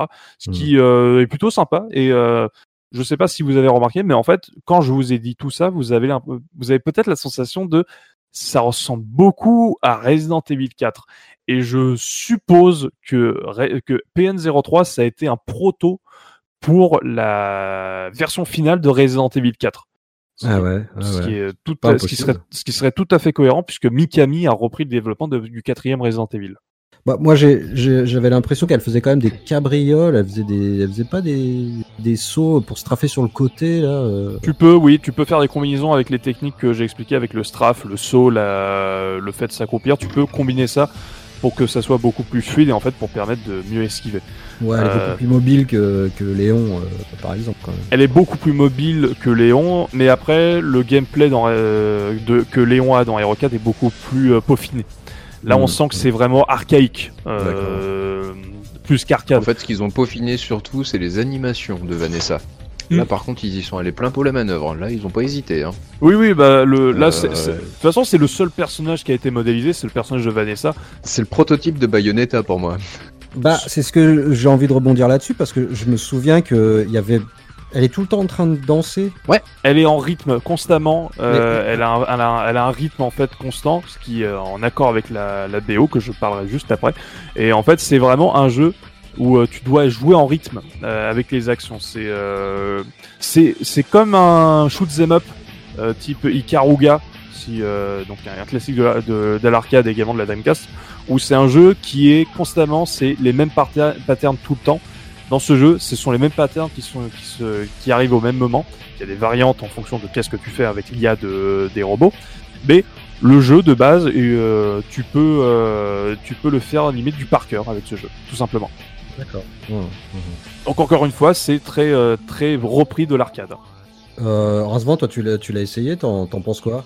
Je l'ai testé un petit peu, j'avoue, j'y suis. euh, c'était vraiment histoire de, de, de me dire ce que c'était exactement, quoi. Et j'avoue que j'ai pas du tout accroché. C'était franchement euh, trop basique dans le gameplay en fait. Quoi. Le côté j'avance, euh, il y a une salle, je vide la salle en faisant des strafes à droite à gauche. Et, euh, mais par contre c'était assez frénétique. Ça, monte rapidement en, en, en difficulté on va dire. Quoi. Et si tu prends pas le rythme ça, ça devient très vite compliqué. Et j'avoue que non, j'ai pas accroché du tout, du tout, du tout quoi. Et ce côté euh, presque, je dirais pas malsain quoi, mais plutôt mal placé de, de, de- des chorégraphies de Vanessa qui est vraiment en mode ultra cambré. Il manque juste euh, la barre de lap dance, hein, franchement. C'est assez, c'est assez caricatural. On sent bien que ce sont des hommes qui sont derrière ce jeu, tu vois, et qui plus est des japonais quoi. Donc euh, du coup, euh, c'est j'ai j'ai- j'ai vraiment pas apprécié. Autant je trouvais ça très rigolo sur euh, Oulala dans Space Channel 5, autant là, non, j'ai trouvé ça trop, trop pris au sérieux pour que ça ait un second degré et du coup, c'est pas passé. Oui, le jeu est, pas, est assez, est assez premier degré. Je trouve que le design de Vanessa est franchement classe. Je... Par contre, oui, il y a un bon personnage. Il est- Mais en fait, c'est- très bizarre, c'est que c'est dommage qu'ils n'ont pas euh, plus développé le possible univers qu'il pourrait avoir dans ce, dans ce jeu. Parce que le personnage de Vanessa est cool. Les, euh, elle a un Oui. bon répondant dans les. euh, J'ai un peu regardé les discussions qu'elle avait avec le personnage de la cliente. Euh, Il y a un bon répondant entre les deux personnages. Une bonne. euh, elle a un bon. euh, un, un bon caractère. Enfin, si tu vois ce que je veux dire. Dans le sens Oui, où. tout à fait, ouais. Le personnage est intéressant. Il est charismatique et t'as. Oui, voilà, il est charismatique. T'as envie, ça. t'as envie de progresser avec elle, ça, c'est, t'es attaché au personnage, ça, y a pas de problème. Ça marche, quoi. Mais c'est sa représentation qui est moins, qui est plus limitée pour moi. Moi je, moi, je sais que ça m'a pas dérangé parce que peut-être j'étais plus concentré sur le jeu parce que euh, j'ai bien accroché au gameplay, même s'il est très archaïque tout ça. Euh, c'est un jeu limite qui mériterait un remake si tu vois ce que je veux dire pour améliorer le Un 2, le concept de base. C'est un concept, c'est un concept de base qui est très intéressant, euh, qui a pas été amené à son maxi, à son potentiel maximum, mais euh, tu sens que c'est limite un jeu prototype. D'accord. c'est une démo, en fait, une démo de, d'ambition. Voilà, exactement. C'est-à-dire C'est qu'on une- veut, on veut, euh, on a un potentiel, en fait, et, et on va en faire quelque chose. On dirait qu'il a été arrêté au milieu de son développement limite. Et effectivement, comme tu le dis, c'est vrai que s'il y avait un PN, euh, je sais pas moi, 3.5 ou un PN4, Mm. si on reprend leur, le- le- leur système de chiffres, une suite qui serait euh, mieux exploitée, comme tu le dis, dans l'univers, etc., plus creusée, ça pourrait donner un jeu très sympa. Je Mais pense. là, en, en l'état actuel des choses, c'est, j'ai trouvé ça trop limité. Je Et suis pourtant, j'aime l'arcade. Oui, non, je suis d'accord. Et je- moi, pour le coup, j'ai bien aimé. Je pense que je me referai une deuxième run en mode normal, parce que je l'ai fait en easy. Euh, parce que le jeu est assez dur pour le coup. Euh, si je peux parler un peu rapidement de la BO, donc ça a été composé par Shusaku Ishiyama et Makoto Tomozawa, donc Ouais. qui sont des compositeurs historiques des Resident Evil. Ils ont travaillé sur Resident Evil 1 et 2 notamment. Euh, la musique est très électro, elle est très péchue, elle est très typée arcade, mais arcade Namco et Sega. Euh, elle fait pas du tout BO de, de Capcom, si vous voyez ce que je veux dire. Ouais, ouais, elle fait vois, très euh, Namco et, et Sega. Euh, mes références là pour le coup, ce serait Tekken Tag et euh, surtout Racer. F0 GX. Ah ouais. Il y, a des, il y a des musiques dans cette BO qui font très penser à du F0 GX. Et euh, moi, je trouve que la musique est vraiment sympa. Euh, si vous avez l'occasion d'écouter la, la bande originale de PN03, euh, il y a certaines. Alors, les, elles ne sont pas nommées, c'est, euh, elles sont nommées en fonction des missions. Donc, c'est musique, mi- mission 1 thème, euh, mission 1 thème, mission 2 thème, etc. Donc, euh, il y a donc une quinzaine de zik et elles sont vraiment sympathiques. D'accord, elles sont entraînantes. euh, Elles sont entraînantes. Ok, ok. Euh, c'est marrant, Rincevent, parce que t'en parlais euh, tout à l'heure quand on préparait un peu euh, avant de se, rencontrer- de se voir pour, pour l'émission. En fait, moi, je l'ai fait à l'époque. euh, j'avais racheté une GameCube. euh, et puis, euh, j'avais pris, j'avais pris PN03. Et j'avais pris un autre jeu avec. J'avais pris F0 GX. Et du coup, là, j'ai pas passé beaucoup de temps sur, sur PN03. J'avais trouvé assez sympa. Mais euh, ouais, ouais, c'est euh, c'est marrant. Tout à l'heure, on on en a parlé. Et en fait, euh, bah, ouais, Non, non, mais j'ai Vraiment, j'ai eu le euh, même problème sur ma Retrobox. euh, j'ai mes favoris en fait, et euh, effectivement, euh, PN03 est juste en dessous de F0GX. et donc, euh, bah, je suis désolé, j'adore les jeux de les jeux de course futuriste, j'adore ça. Donc j'ai craqué, forcément. euh, Il y a eu plusieurs fois où je fais, allez, je fais du PN03. Euh, bah non, en fait, je vais faire un petit F0 avant. T'inquiète pas, quand j'ai dû essayer un certain euh, Seven, euh, bah bizarrement il y avait F0 qui était juste à côté. J'ai fait bon bah Oui, bah oui. mais moi, mais c'est ça le pire, moi, c'est que j'ai les Capcom 5, en fait, j'avais les, j'avais les 5 sur, enfin les 4, pardon, sur le, dans ma Retrobox, en fait, sur le, sur la Dolphin. Et donc, du coup, c'était les 4 d'affilée, quoi. Et juste après, il y avait 0GX, qui a été mon premier jeu mis en favori sur la GameCube, forcément, quoi. tu. Et du coup, à chaque fois, quoi, Killer 7, oh, allez, un petit F0 avant quand même, vite fait, allez, vite fait, bien fait, quoi. Donc, une heure et demie plus tard, forcément, quoi, allez, j'essaye Killer 7. Et donc, euh, et donc, forcément, avec les conséquences qu'il en a coûté, mais ça, je vous en parlerai tout à l'heure pendant Killer 7. D'accord. Et ben moi c'est pour le coup c'est tout ce que j'ai à dire sur PN03. Donc un jeu qui fait très prototype, qui est qui peut être sympathique, mais qui a c'est limite le type de jeu qui aurait besoin d'un remake. Très clairement. Et il a pas, il a pas marché des masses à l'époque. Euh, il a pas fait de grosses Il a, ventes. eu un, su- il a eu un succès critique très limité. Euh, Beaucoup lui reprochent justement sa faible durée de vie et son gameplay très archaïque. Euh, D'autres lui ont, pu- lui ont plutôt bien aimé ce côté, très arc- ce côté arcade, avec ce côté tu refais incessamment le jeu, avec un côté la partie parfaite. Et par contre, en termes des ventes, le jeu s'est pas bien vendu. Ça a plutôt été un échec, ça a été un échec commercial et euh, critique en règle générale. Ouais. Donc le Capcom 5 commence très mal. Enfin, très mal. commence il commence mal. Tout à fait. Ouais. Alors si je peux, si je peux compléter un petit peu cette, euh, cet accueil, on va dire quoi, j'ai, j'ai fait des recherches.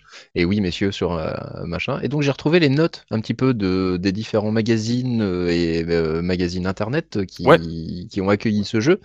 Et donc euh, un score métacritique déjà global de 63%. Pas mal. Mais paradoxalement, euh, bah, les notes que j'ai trouvées sont pas trop mal. Console Plus, par exemple, euh, l'a noté à 84%, qui est pas Ouais. dégueulasse. C'est pas dégueulasse. Bien pour mais le pas coup. top, comme on dit. Ouais, pour console plus, Bien, c'est mais pas, pas top. génial. hein, euh, il- Ouais. Bon, enfin, c'est pas. pas- Ouais. Il notait toujours un peu, euh, un peu au-dessus, quoi. Mais bon. Ouais, il, il me semble que jeuxvideo.com il a eu un 14. 14 sur 20, exactement, quoi. Mais bon, on connaît JVC et sa propension à un petit peu noter euh, large, on va dire, quoi. Mm. Et 6 sur 10 quand même sur Gamecult. C'est pas une merde, Mm, C'est pas loin, mais C'est un jeu moyen. un jeu moyen. Voilà, on est, on est euh, presque au 7 sur moyen, 10 ouais. cultissime de Game Cult. Hmm. Donc du coup, il, il me paraissait pas si mal accueilli par la critique euh, française, en tout cas. Mais quand on voit le score métacritique euh, global à 63%, on se dit, il a dû se prendre des bonnes purges euh, au niveau euh, Oui, oui, oui, très clairement. Voilà. Et autre petite chose que je peux également vous apporter dans mes superbes recherches ô combien journalistiques, euh, qui n'ont de journalistique que le nom, je peux vous donner le record speedrun, ou en tout cas un des meilleurs records speedrun Vas-y. sur ce jeu. Alors, euh, il est établi à 52 minutes et 47 secondes, en sachant que ça, c'est le, le speedrun complet, sachant que en temps de jeu vraiment pur et dur, il n'y a que 39 minutes et 41 secondes dedans. Eh ben, Hmm. tu sais quoi, je suis pas trop étonné puisque euh, tu peux aller très vite dans le jeu si tu sais comment, euh, comment très bien faire ton chemin. Pas étonné du temps pour le coup. Ça me paraît, mais euh, Ouais, j'aurais- cru un peu plus court même pour le coup le speedrun. Mais bon. Euh, bah, du coup, Rincevent, bah, est-ce que tu veux euh, bien en enchaîner sur le Beautiful Joe? Mais bien sûr, j'enchaîne, j'enchaîne. Beautiful Joe, donc euh, sorti en octobre 2003, un beat'em all platformer en 2,5D, même si je déteste ce terme 2,5D, ça ne veut rien dire du tout pour moi, quoi. Et c'est ouais, c'est c'est merdique, moi je trouve surtout non, c'est c'est totalement con. C'est- Mais bref, c'est un- c'est donc un platformer 2,5D, beat'em all platformer, qui rend fortement hommage au non moins célébrissime Tokusatsu. C'est littéralement, on appelle ça les effets spéciaux. Et donc ce terme désigne en fait les séries telles que les Bioman, les XOR et autres Power Rangers, et bien sûr, notons bien, les France 5, que nous connaissons tous bien sûr. Pour le coup, le Tokusatsu, en fait, c'est euh, un genre qui regroupe le Super Sentai. Qui est, euh, sup- le Super Sentai, donc, c'est le ce qui a dérivé des Power Rangers aux, aux, États-Unis. Ouais, alors je sais plus lequel est le terme générique, si c'est justement le Sentai ou le Tokusatsu, parce que dedans tu as les métal. Le Tokusatsu, ça regroupe tout l'ensemble des trucs. Donc, ça veut dire les Kamen Rider, les trucs comme C'est ça. ça. Super Sentai, c'est les métal, les... ce qu'on appelle ouais, les Metal Heroes, etc. Voilà. Et les euh, Super Sentai, c'est les escadrons avec 5 héros, 3 héros. Et, et c'est ça qui a été dérivé aux États-Unis pour devenir Power Ranger. Mhm, tout à fait. Donc c'est un jeu qui a été euh, développé donc par le Capcom Production Studio 4, le CPS 4 comme par Oui. hasard, et par euh, Clover Studio également pour la version PS2. Voilà, c'est ça. C'est Clover Studio s'est formé après et ils ont euh, fait le portage euh, sur PS2. Tout à fait, exactement quoi. Et donc les concepteurs, producteurs, c'est Atsushi Inaba et Monsieur Hideki Kamiya bien sûr à la direction du grand classique donc pour le Capcom 5. Et donc on incarne Joe. Joe c'est un geek grosso modo quoi, un, un mec lambda comme vous et moi mais en beaucoup plus jeune. Enfin peut-être moins pour toi quand même Ace, faut l'avouer. Et donc il est parti. Il doit avoir mon âge. et tout simplement, on part avec lui pour euh, sauver sa petite amie qui a été kidnappée par le méchant d'un film alors qu'il était venu le voir au cinéma, le film, pas le méchant, enfin les deux, si, et dans lequel il s'est retrouvé absorbé, c'est-à-dire qu'il se retrouve à Movieland. Et, et grâce à une magique, il peut se transformer en Beautiful Joe, en super-héros Super Sentai. Voilà donc pour le scénario. Alors c'est un scénario, euh, je dirais, un grand hommage à nos, à nos grands classiques à la fois comme euh, Final Fight et autres Street of Rage ou même Double Dragon. La petite amie du héros s'est fait enlever. Alors pour moi, pour le coup, le scénario me fait avant tout penser à Last Action Heroes de euh, John McTiernan, et en fait. tout à Le fait. coup du, euh, du coup de le l'abs coup du gamin qui rentre dans le, dans le cinéma, là, avec Joe qui rentre dans le film. Tout à fait. C'est la deuxième référence que je voulais Je pense donner. que c'est une des références directes. Je pense ouais, également. C'est beaucoup trop gros comme référence pour que ça n'en soit pas une justement. Donc, euh, donc du coup, oui, c'est exactement la deuxième référence que je voulais vous donner. Ouais, bah, je pense que c'est. Enfin, tu vois, on est vraiment dans cette époque-là et justifier de ça euh, pour, pour créer des, plein de décors différents, des situations. Enfin, tu vois, c'était. euh, ouais, ça aurait pu. Je pense qu'il pourrait y en avoir plein des films comme ça. et je suis pas sûr qu'il y ait un, rapport, mais peut-être. Ah si, si, si. Bah, dans le scénario de Last Action Hero, tu as exactement la même chose, c'est-à-dire quelqu'un qui est absorbé dans le film dont, dont il est fan oui, du je héros. sais, mais. Tu as vraiment, Avec vraiment... Arnold Schwarzenegger. Ah, avec Arnold Ouais, Schwarzenegger. Et- Très bon Ouais, film ouais. d'ailleurs. Sous-estimé, mais très bon film par ailleurs. Mais McTiernan. Oui, oui, oui, oui, parce que euh, absolument tout dans ce jeu est en caricature. Déjà, le jeu est en cel shading, il est, il est magnifique, hein. il a un, un cel shading très, très travaillé, tout en ombrage euh, absolument fantastique. Et, et ça permet aussi absolument toutes les extravagances. Grâce à ce système, le dessin permet absolument toutes les extravagances possibles. Ça paraît toujours euh, crédible au- dans, le, dans le monde dans lequel, dans lequel il est. Et donc, du coup, euh, on, on a vraiment un jeu qui caricature absolument tout, le, le monde du film, puisque rien que les titres des chapitres sont euh, euh, des parodies de titres de films. On a du 2 millions de lieux sous les mers, par exemple, ou des choses comme ça, en titre de chapitre, euh, en chapitrage, et il y a 5 chapitres au total, si je ne dis pas de bêtises. Et donc voilà un peu pour l'ambiance générale du jeu. On va être dans quelque chose de très caricatural, de, de très, ouais, très vraiment parodique à la fois au cinéma et à la culture pop euh, en, en général, hein, comme on parlait des Super Sentai, on parlait des, des Tokusatsu, et puis même du cinéma dans son ensemble, des comics également, puisque la représentation cel shading, avec beaucoup de, de, de crayonnés, avec beaucoup d'ombrage, rappelle également plus le cel shading de- d'un d'un comics que d'un manga. Ouais.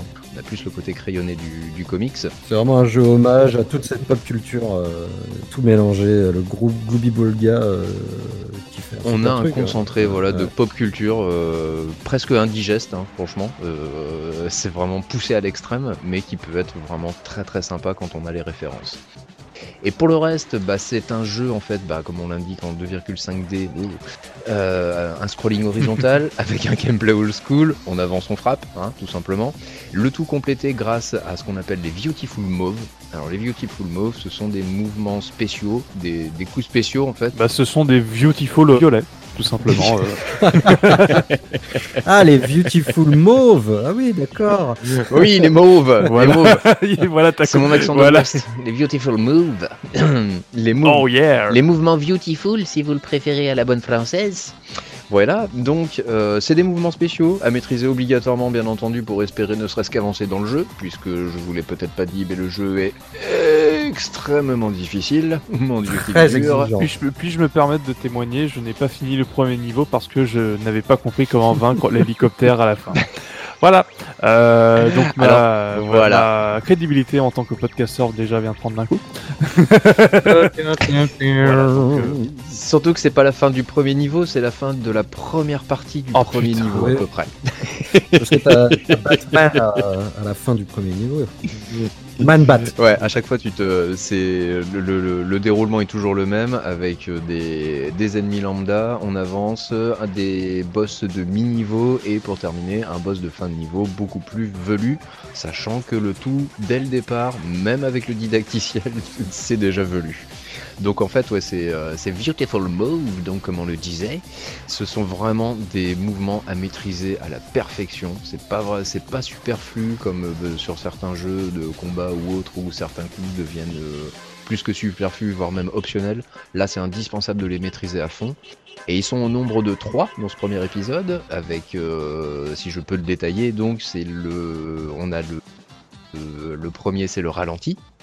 Ils sont tous tirés. Déjà, ce sont tous des mouvements qui sont tirés en fait des effets spéciaux du cinéma, à savoir le ralenti, la vitesse euh, accélérée, ce qu'on appelle le max speed, et enfin le zoom, tout simplement.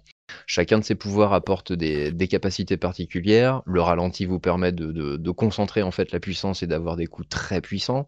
Le- contraire, la super vitesse permet de multiplier les coups à la canne de survivant. Et le troisième, le zoom, permet de faire des mouvements vraiment particuliers, vraiment spéciaux, des coups euh, beaucoup plus puissants encore. Et en plus, on peut combiner ces différents pouvoirs.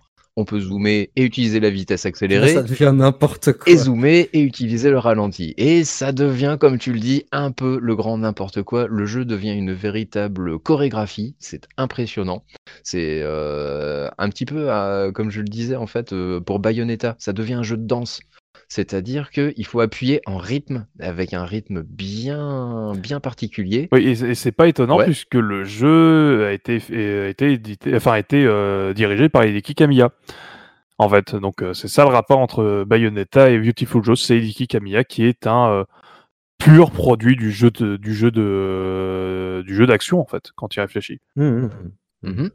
Ah ouais, ouais, ouais. Là, le, le- bah, on en a la preuve. hein, C'est vraiment, c'est c'est un, un excellent jeu d'action. hein. Euh, Je vous ai dit qu'il était bien comme jeu, non? Bah, je vous non, le tu dis. l'as même pas Il dit. était bien. Non, j'ai pas pu Je vaincre. l'ai même pas dit. Eh ben, je j'ai vous pas pu re- vaincre l'hélico, c'est pas bien.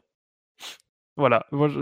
Oui, bah oui, bah ça, écoute, hein, il fallait mettre un petit coup de ralenti, tu tirais dans ses missiles, dans ses balles, ou même mieux, même les ennemis lambda, grâce au ralenti, tu peux les balancer sur l'hélicoptère, et ça fonctionne Oh, également. Bah, je referai le jeu alors. On refait le podcast dans une semaine. Écoute, moi, le- pour, pour, à titre de comparaison, en toute vantardise, parce que je suis tellement fier du truc, c'est que les, j'ai réussi à le battre en 5 secondes à peu près, ce- Wow. cet ennemi-là.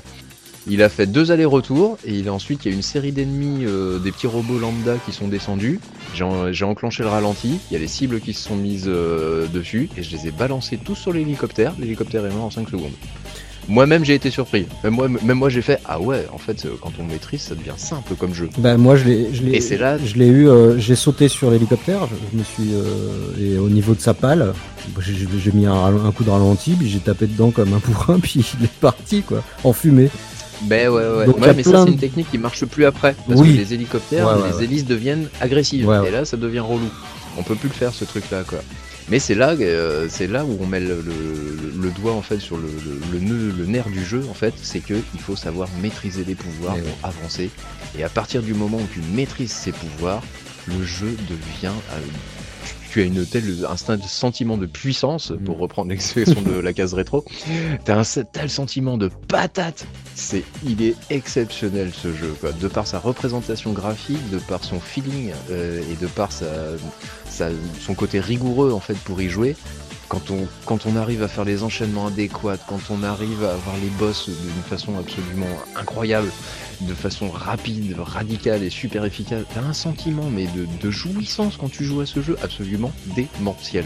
J'ai rarement trouvé ce genre de choses. euh, je crois que la dernière fois, euh, si, je l'ai trouvé sur Street of Rage 4. Il y avait ce même sentiment de, de, de, de perfection, Ouais. en fait, ce côté euh, vraiment chorégraphié et qui, qui, qui offre un niveau de, un, un niveau de patate absolument fantastique. Ouais, c'est ça. Vraiment, vraiment excellent. euh, un feeling, un ressenti au niveau de la manette absolument démentiel. Oui, pour le peu que j'ai fait, euh, le feeling il est génial. Euh, t'as vraiment une, une sensation de bah, d'impact en fait dans tes coups et t'as une sensation de vraiment donner les coups. Un truc que je ressens pas avec Bayonetta pour le coup. Ouais, ouais si, moi je. Ça se discute. C'est pas pareil Ça se encore, discute. c'est Ouais. différent. Parce que souvent, en fait, l'action euh, de Bayonetta et la caméra s'éloigne souvent parce que tu as un grand nombre d'ennemis.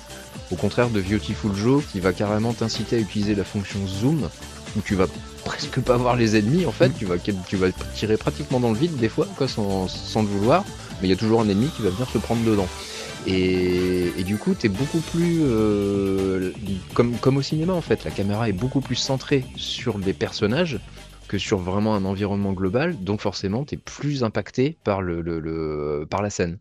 Ça fonctionne exactement de la même manière. C'est peut-être également pour ça que le jeu utilise beaucoup la technique du trompe-l'œil dans ses décors où en fait ce sont des textures 2D qui se fixent l'écran en fait. Et je trouve que l'effet est vraiment euh, très intéressant. Il fait beaucoup théâtral. Euh, Ah oui, ah ouais, ouais, il ouais. fait très là aussi c'est fait exprès. euh, hein. les, les- les feuilles, euh, les feuilles au théâtre. Non, il fait théâtre. pour moi, il fait plus feuille de théâtre que. Ouais, bon, tu sais aussi à Hollywood, c'était un peu, enfin pour Hollywood, je dis n'importe quoi, c'est partout pareil, le cinéma. Mais oui, c'est ça, c'est ça, ça, ça- on utilise aussi des trompe-l'œil. euh. Mais je suis d'accord euh, avec Ace hein, pour le côté ouais, le- théâtral, parce que à chaque fin de niveau, si, Ouais, ouais. si l'un de, de vous l'a parcouru, à chaque fin de, ni- de niveau, de vrai niveau, en fait, tu as un baissé de rideau. Chaque fin de niveau est ponctuée par ce baissé de rideau rouge. Eh ben écoute, je, je vais, vain- je vais vaincre l'hélico et je te dirai ça après. ah mais c'est plus loin Désolé, il va falloir que tu t'acharnes plus. C'est D'accord. plus loin. Eh ben je, je. Ouais, c'est vraiment, c'est vraiment cette grosse patate. euh, et quand tu, ça joue aussi vachement dans l'animation, quand tu défonces des ennemis qui sont des, des- des robots, hein, et tu vois Ah, ils partent en tous pièces les détachées. boulons, leur, ça part en pièces détachées. Et puis quand tu es au ralenti, mais tu sens bien le, le truc qui, qui part en, enfin, qui explose complètement. Et, ah, c'est, très très bien fait. Il y a toujours autant de Et patates. puis accompagné, euh, ouais, accompagné de la musique et des bruitages qui ont aussi une grosse importance sur l'impact que ça donne. Franchement, on a, on a, on a un mélange Mm. magnifique. Je suis en train de chercher en même temps que, que je vous parle, je suis en train de chercher qui a fait la musique et pour l'instant, j'arrive pas à foutre la main dessus. Mais bon, j'y arriverai, j'y arriverai sûrement à un moment quelconque. Mais bref, voilà. euh, je vous ai dit qu'il était bien ce jeu. Ah bah, Euh, je vous le J'ai un doute. Il est bien, hein. il est vachement bien. Oui, ça fait deux fois.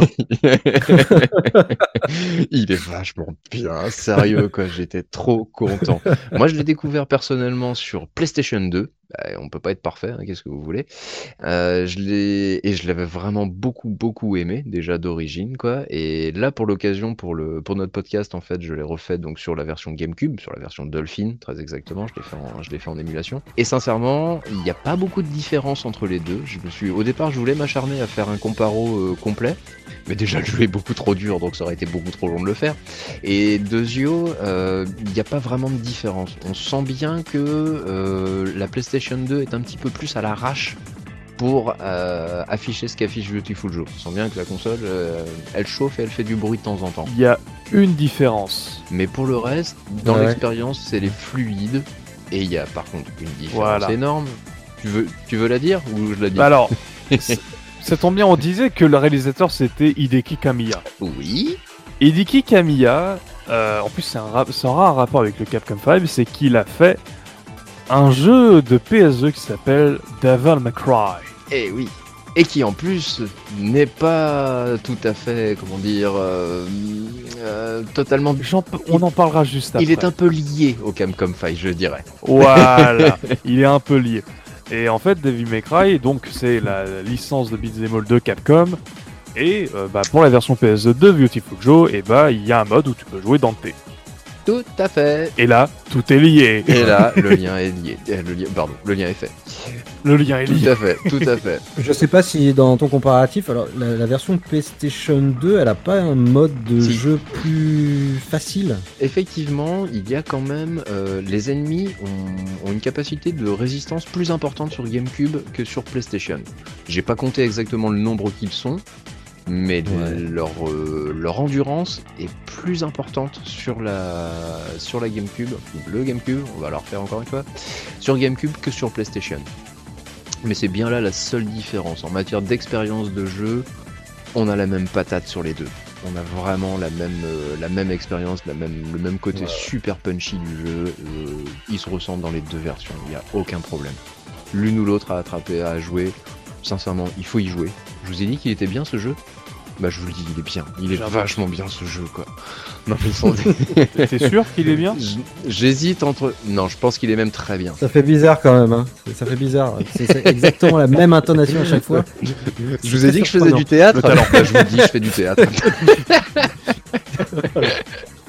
Mais est-ce que, mais est-ce qu'au final on peut dire que Beautiful Joe c'est sympa? Oh non, allez. Ça m'a... J'étais en train d'y penser au côté sympa. Ça a failli m'échapper. C'est sympa. C'est plus que sympa. Alors que PN03 c'est pas très sympa. Non, non, c'est vraiment, vraiment une, une excellente expérience. Quoi. Merci le podcast de m'avoir permis de rejouer à ce jeu, de m'avoir motivé à rejouer à ce jeu parce que franchement, j'ai passé d'excellentes soirées, même si j'ai transpiré parce que c'est vraiment dur. Il y a des fois, c'est euh, c'est vraiment chaud. Ah oui, un truc que je vous ai pas dit, c'est qu'il y a aussi, non seulement il y a des combats, beaucoup de combats, il y a un petit peu de plateforme, relativement simple, mais il y a Ouais. aussi des petites énigmes, des petites énigmes sympas et en rapport avec les pouvoirs. Et Eh ouais, c'est vrai que c'est chouette ça. ouais. Et ouais. Exemple concret, une goutte d'eau qui ruisselle en fait d'un tuyau, si on utilise le ralenti, la goutte d'eau devient très très grosse. Et ainsi, la goutte d'eau devenant très très grosse, elle peut être suffisamment lourde pour appuyer sur le bouton qui est juste en bas en pierre, que tu t'acharnes à, à taper au coup de poing et que tu n'y arrives pas, alors qu'il faut utiliser le ralenti. D'accord. Et ça, par contre, euh, contrairement à Limbo ou à Inside, ça à ce niveau-là, c'est pas très très instinctif. C'est-à-dire que tu vas bien galérer des fois. Je me souviens moi d'un passage avec un bus. Tu vas sur un bus en fait, et il y a un moment où tu atterris sur le, toit d'un bus et tu dois en fait enclencher le ralenti parce qu'il a deux énormes réacteurs à l'arrière que tu ne vois pas sauf quand tu enclenches le ralenti et qui permet de concentrer la puissance des réacteurs et de faire faire au bus un saut absolument démentiel par-dessus un trou. Sauf que quand tu le sais pas, bah tu le sais pas. Et ça devient galère. Donc tu utilises tous tes pouvoirs un peu n'importe comment. Donc tu meurs ou alors tu recommences euh, un parcours euh, très très long jusqu'à revenir à ce point de départ, ce qui est un, un petit peu frustrant. Il y a des petites frustrations comme ça, on va dire. Allez, le tableau n'est pas parfait, mais, mais franchement, c'est rien du tout à côté de, de, de l'ensemble, qui est, qui est vraiment, vraiment démentiel. Mmh. Mmh. Non, c'est un, un très bon jeu. C'est c'est très chouette. Euh, vraiment. euh, bah, je trouve qu'il y a, juste un truc. euh, J'adore ce jeu, l'ambiance, tout- toute cette pop culture euh, que j'affectionne particulièrement, euh, évidemment. Mais je sais pas, tu vois, je me dis, il est quand même vachement ancré dans cette époque euh, 128 bits. Enfin, je veux dire, il sortirait aujourd'hui, pas sûr qu'il rencontrerait un grand. euh, Ce serait. Alors, je vois ce que tu veux dire. tu vois ce que je veux dire Il est très ancré dans son dans sa période et il se il se il colle trop peut-être euh, à tous ces codes. Euh, Je sais pas. Enfin, j'ai j'ai ce sentiment de me dire bah ouais, s'il était sur les étals euh, de la PS6, tu vois. Je sais pas. Après, c'est des Il trucs qui me parlent moi, mais pour le tout ce public euh, qui débute, je sais pas. Ouais, il est trop ancré dans Je- son époque. Voilà. je vois ce que Ça tu veux dire. Il fait, mais- il fait, Ouais. euh, ouais, ancré dans son époque, c'est un représentant de euh, comment était le jeu vidéo au début des années 2000. Ouais, c'est ça. Il y a tous les codes, euh, le chewing gum, la casquette, euh, aller au cinéma avec sa nana. Enfin, c'est, c'est débile ce que je dis, mais je- tu vois, ça commence comme ça. Et t'es là, genre, ouais, putain, je vais voir un film avec Michael J. Fox. Enfin, c'est, c'est un côté Ouais. vraiment très, très comme ça. Après, je dis pas que c'est pas bien, tu vois, genre. Euh, les Back to the Future, euh, on, les retrouve, euh, on aime les, les revoir, il n'y a pas de souci par, par rapport à ça. Mais quand tu parles d'une de aujourd'hui en fait le, le, le, jeu aujourd'hui serait pas compris parce que euh, la plupart des, des, Ouais. des, des gens n'ont pas les codes de, des références de, de- des années 90-2000. Euh, Tu sais quand même que euh, Camilla parlait de faire que c'est une trilogie normalement Beautiful. Bah, juste, je- justement, je- je- j'aimerais euh, enchaîner en parlant en fait, euh, puisqu'en fait, Beautiful Jeu a, euh, est devenu une licence Oui. après ce jeu. Tout à fait. Donc euh, il y a eu euh, une ressortie au Japon avec un mode euh, très facile et facile. Oui. Euh, puisque le mode facile était considéré comme étant trop dur. Oui. Je viens de lire ça sur Wikipédia et je suis en train de dire c'est pas faux. C'était la le mode où les jeux en fait possédaient un, un mode de difficulté, ce qu'ils appelaient le mode de- au Japon le mode de difficulté européen, si je ne dis pas de bêtises, parce que nous en Oui. Europe on était considérés comme d'excellentissimalement joueurs. je devais pas faire, pas faire partie du lot, putain. Alors que nous, on considère que les Japonais sont de très bons joueurs. Donc euh, Tout à fait. à un moment, faut savoir les gars. voilà. Faut se mettre Alors d'accord. pour le, pour le coup, je peux, je, peux, je peux vous dire, parce que j'ai la version japonaise de Beautiful Joe, qui a une, une cover absolument magnifique. Et c'est un mode euh, appelé le mode baby. Voilà.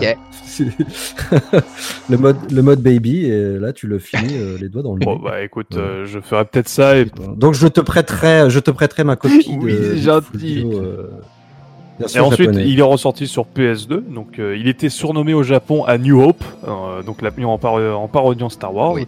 Il y a ensuite eu un deuxième jeu qui est sorti euh, en même temps sur GameCube et PS2. Tu as eu un spin-off, Hot Rumble. euh, deux spin-offs, donc euh, Red Hot Rumble sur PSP et GameCube, Tout à fait. et tu as eu euh, Double Trouble sur DS. En février 2006. Et en- vrai, j'ai envie de dire qu'il y a un dernier jeu Beautiful Joe, mais c'est plus un hommage à Beautiful Joe, donc c'est Wonderful 101 Qui est dans la lignée. qui est très inspiré dans son ouais. cara design. euh, bah, de toute façon, c'est fait par Hideki Kamiya. Euh, Quel hasard. donc euh, tout est lié. Et oui. Et, Quel hasard et il y a- Il était partout. et il y a eu- Ah oui, Ah oui. partout. Et surtout, t'as oublié quand même, il y a eu un Beautiful Joe 2 sorti sur Ah, je l'ai PS2, dit. sur PS2 et GameCube. Bah, Je l'ai dit. Tu l'as dit? Ah pardon. Je l'ai dit. Ah bah écoute. Merde. Qui n'a pas été fait par Kamiya, il a juste été scénariste. Oui. Et il y a eu aussi un dessin animé Beautiful Joe. Une série animée, tout à fait. Il y, a une, il y a une série animée. Ils ont tenté, ils ont, ils, a- ils ont tenté de faire un truc avec du Beautiful Joe, euh, mais euh, c'est euh, après le spin-off DS, bah, on en, on en entend plus parler quoi. Et c'est dommage. Ah oui, c'est Hmm. tout à fait dommage. Mais il faudrait effectivement, comme pour en revenir à ce que disait Malone tout à l'heure, il faudrait en fait un Beautiful Joe, mais qui prenne des références de nos jours. C'est-à-dire de, de, de, de créer avec d'autres ingrédients, créer la même sauce. Mais avec des références. Ouais, moi, je, suis, je, suis- je suis pas, je suis pas forcément sûr. Tu vois, je, je, je pense que c'est euh, quand je dis ça, je, finalement, je me dis c'est peut-être euh, le côté très ado. Euh, Aujourd'hui, je suis plus un ado. J'ai envie de. Alors, c'est sympa, c'est très chewing gum comme je disais, mais ouais, c'est trop Moi, ado. pour, alors moi, pour le coup, Euh, je pense que le remettre au goût du jour, ça fonctionnerait pas parce que c'est un univers qui est très typé euh, et très référencé de, de cette époque-là, donc, les, donc la- le début des années 2000. et euh, essayer de l'actualiser au début euh, pour les années 2020, je trouve que ça fonctionnerait pas. Il y a, il y a tellement un déca- il y a tellement un décalage entre euh, la pop culture des années 2000 et la pop culture des années 2020, ça matcherait pas et donc essayer de mettre au goût du jour un truc des années 2000 au- en 2020, il y aurait un décalage et ça ferait ringard, si tu vois ce que je veux dire. Ouais, ouais, ouais. Je, je- je- J'ai peur de ça. J'ai- Moi, j'ai peur de ça. Bah, faut voir qui serait à la tête, en fait. C'est tout simple. Hein. Faut voir qui, qui serait capable de faire Ouais. ça. Tu, Ouais, ouais, tu ouais, mettrais ouais. un Sud à 51 ou même un Camilla, tout simplement, au, au sommet de sa forme. Ça pourrait donner quelque chose de très, très sympa, je pense, en tout cas. Maintenant, euh, Je pense. malheureusement, ça n'a pas été un grand, grand succès commercial. Même la sortie sur PS2 n'a pas. Ça a été un succès critique absolu, succès commercial extrêmement relatif, surtout par rapport aux prévisions que s'étaient données et Capcom et Nintendo. Euh, j'ai pas les chiffres devant moi, j'avoue que j'ai même pas cherché, Je- j'y ai même pas pensé. Mais en tout cas, je sais que ça n'a pas été un grand, un grand succès. Donc aujourd'hui, capitaliser sur cette, les chiffres. euh, sur cette là, sur, sur cette euh, licence, Licence. c'est risqué à mon avis. Ce serait très risqué. Alors j'ai les chiffres. On est en, on est à 275 000 exemplaires mondial Ouais, donc euh, sur GameCube. Et euh, par contre, c'est les chiffres euh, PS2, c'est euh, ils sont vraiment bas. Euh, de ce que je vois, ce serait même pas 50 000 exemplaires. Ah ouais. Ah, il est sorti. Donc il je pense sorti qu'il un an après, je hein. pense qu'il doit manquer. Ouais, il est sorti un an après, mais Mm. euh, je pense que 50 000 exemplaires mondial, ça me paraît tellement peu. Je pense pas que je pense pas que ça soit les bons chiffres. Euh, mais en tout cas, je, je, moi, je lis ça. Donc, on est à 300 000 exemplaires vendus, ce qui est moyen Mhm, ouais. pour le coup. C'est même moyen pour le Ouais, coup. ouais, c'est même très très moyen. Ouais. quoi. Comme je dis, par rapport à, à ce que ce que voulait Nintendo, en tout cas ce que ce Nintendo et Capcom, hein, puisque faut pas oublier que Oui. Capcom est, arrivé un petit peu grâce à son message comme le Messi, quoi. Nous, Capcom, allons relancer les ventes de la GameCube grâce à ces cinq jeux. Alléluia. Bon, résultat, on en a eu un, il n'y a plus aucune exclusivité, sauf un, et c'est le moins bon de tous, pratiquement. Donc voilà, quoi. Donc du coup, ouais, 500 000 exemplaires, c'est un peu de la merde au résultat, quoi. Mais le... Moins le- de 500 000 exemplaires, 300 000 le- exemplaires. ah oui, 300 000, pardon. Mais le charisme du personnage a réussi à, à persister. Et puis après, bah, je pense que c'est les, les, les secondes et troisième vies des consoles, grâce au rétro gaming notamment, qui, qui ont donné cette réputation et cette, cette aura à Beautiful Joe. Quoi. Et bien sûr, la Je qualité pense, intrinsèque du et la qualité intrinsèque du jeu, parce que le jeu, euh, techniquement et, et dans tout, sous toutes ses facettes, il est excellent. Il n'y a aucun problème. Il est irréprochable techniquement. Ah, et en fait, le jeu est irréprochable, c'est juste qu'il a. Bah, il est trop dur et donc il pouvait pas se vendre auprès du grand public et il est, il est, et c'est de base c'est un jeu de niche. Bah, il, il me fait beaucoup penser à Cuphead. Je sais pas si vous, si vous le connaissez, Cuphead. euh, oui, oui, oui, je, vois- je vois dans le côté très référencé, dans euh, avec un, un style graphique très euh, très marqué. euh, très typé des Très marqué. très marqué, avec un gameplay euh, très marqué, très euh, dans la difficulté. Mhm. Et je pense que Cuphead est sorti au très bon moment pour le coup. Il est sorti bah, pendant la période des, des Demon's Souls. Bah, il est arrivé avec les Demon's Souls et avec tous ces jeux à la difficulté extrême et qui ont attiré des gens. Et donc, du coup, les jeux à haute difficulté ont, de nouveau eu le vent en poupe. Et Cuphead est arrivé pile poil à ce Ouais. moment-là. Ouais. C'est vrai. Euh, si- sinon, tu peux, euh, tu peux nous parler un petit peu de la BO Pour ce que je peux en dire, elle est, elle est pas désagréable parce que sinon je l'aurais remarqué tout de suite. Elle souligne bien l'action. Ah, elle est péchue quand même. Ouais, elle est péchue. Elle apporte, euh, elle apporte beaucoup au, au- comment dire, au, à l'impact du jeu justement. Elle, euh, elle est là aussi pour renforcer l'impact du jeu encore un petit peu plus. C'est souvent des guitares électriques, des gifs de guitares électriques et autres sur un sur un beat un peu électro. Et elle sait se faire Mm. suffisamment discrète parce qu'il y a beaucoup beaucoup de bruitage et en plus en utilisant les options de ralenti, de, de, mag- de, de max speed et de zoom, on a des bruitages encore supplémentaires, euh, des bruitages très profonds qui couvrent la musique, qui sont couverts, euh, qui couvrent totalement la musique. Donc du coup, euh, on l'entend pas beaucoup. On sait qu'elle est là et je pense que si on l'enlevait, il y aurait il y aurait un manque. Mais elle, euh, elle ne vient pas euh, obstruer l'action. Au contraire, elle sait, elle sait se mettre en retrait pour que ce soit l'action d'abord qui prime. Donc du coup, je te dirais qu'elle est, Ouais. elle est pas marquante, mais elle a le, elle, elle fait son job. Elle complète Elle soutient l'action. Elle soutient l'action, exactement. Elle complète totalement le jeu, et, euh, donc c'est un acteur euh, à part entière, mais elle ne prend jamais le dessus sur le jeu. C'est- complètement. Ouais, t'as complètement raison. D'ailleurs, euh, moi, à part euh, la musique du premier niveau, euh, les autres, je m'en souviens absolument plus. Bah non, moi non plus. J'ai fait le premier niveau aussi, pareil, parce que et puis certains débuts de riffs de musique, euh, t'entends des débuts de guitare ou des choses comme ça, parce que bien souvent, bah tu recommences Mhm. le niveau, donc du coup la musique elle revient de façon répétitive. Mais t'entends les, les 5 ou 10 premières secondes, après 10 secondes, t'es débordé par une dizaine d'ennemis autour de toi, et t'envoies de la mandale à tour de bras, et ça fait du bruit, et la musique, pff, elle a complètement disparu. Ouais, ouais, ouais. Bah, c'est-à-dire que euh, premier niveau, tu t'apprends, euh, t'as la musique, tu te dis ah c'est un jeu un peu euh, beat 'em up. euh, ça. Ça envoie, ouais. Puis en fait, euh, pas du tout quoi. Ça envoie et puis il y a plein de trucs à comprendre, à gérer euh, assez rapidement. Mm.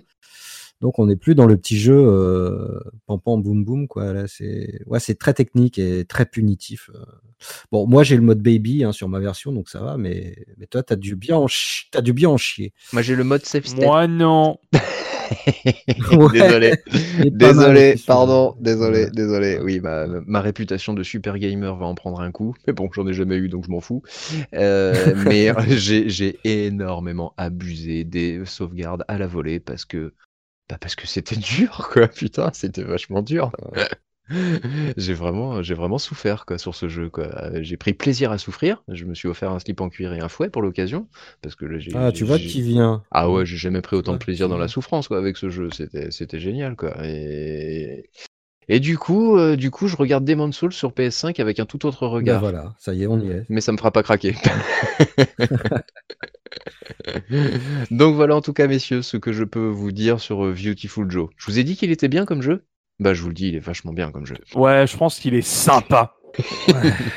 Bon, moi, je vous propose qu'on enchaîne euh, sur un autre euh, gros morceau, euh, à savoir Oui. le Resident Evil 4. Euh, Ace, tu es euh, parmi nous et de loin, je pense, le spécialiste euh, des Biohazard. Euh, donc, euh, bah vas-y, je t'en prie. euh, gros morceau, c'est parti. Dis-nous tout. Welcome, stranger. Alors, Resident Evil 4 ou Biohazard 4 au Japon. Donc, c'est un jeu qui est sorti euh, en janvier 2005 au Japon et en mars 2005 en Europe. Euh, il faut savoir que c'est un jeu qui a eu un développement, pour ne pas dire très compliqué. Ouais. Oh que oui. Pour le coup, c'est un, dé- un développement. Il y a officiellement 5 versions du jeu, dont la version finale qui est sortie Mhm. qui existe. Il y a la première version qui a été dirigée par Hideki Kamiya, qu'on a parlé juste tout à l'heure. Oui, tout à fait. Donc c'était une version qui devait se dérouler dans un château, donc un petit peu comme au début de, comme ce qui va se dérouler dans le jeu final. Euh, donc ils ont fait des recherches en Espagne, euh, sauf que Kamiya en fait il avait une idée derrière et en fait le projet a muté, c'est devenu le premier Devil May Cry. Euh, donc c'est ça. C'est moi je trouve ça cool de tu crées une licence parce que tu as une nouvelle idée quand tu fais un jeu. je trouve ça super sympa de, de base. Bah, Ouais. Assassin's Creed euh, était un ersatz de Prince of Persia, je crois. C'est un spin-off de Prince of Persia. Splatoon, ils avaient une idée, ça, pouvait, ça aurait pu être un Mario, ils ont décidé de faire une licence originale. Toi, euh, donc c'est cool de se dire qu'une licence est née grâce à un développement de jeu, euh, on va dire compliqué. Je crois avoir lu de mémoire qu'en plus ce premier projet, il n'était pas du tout fait pour la GameCube. Il était fait pour la PlayStation 2. Tout à fait. Mhm. Et justement, c'est la deuxième version qui, est dir- qui, a, qui a été présentée lors de l'annonce du Capcom 5, qu'on- qui a été dirigée par Hiroshi Shibata, donc qui était une... Comment l'expliquer?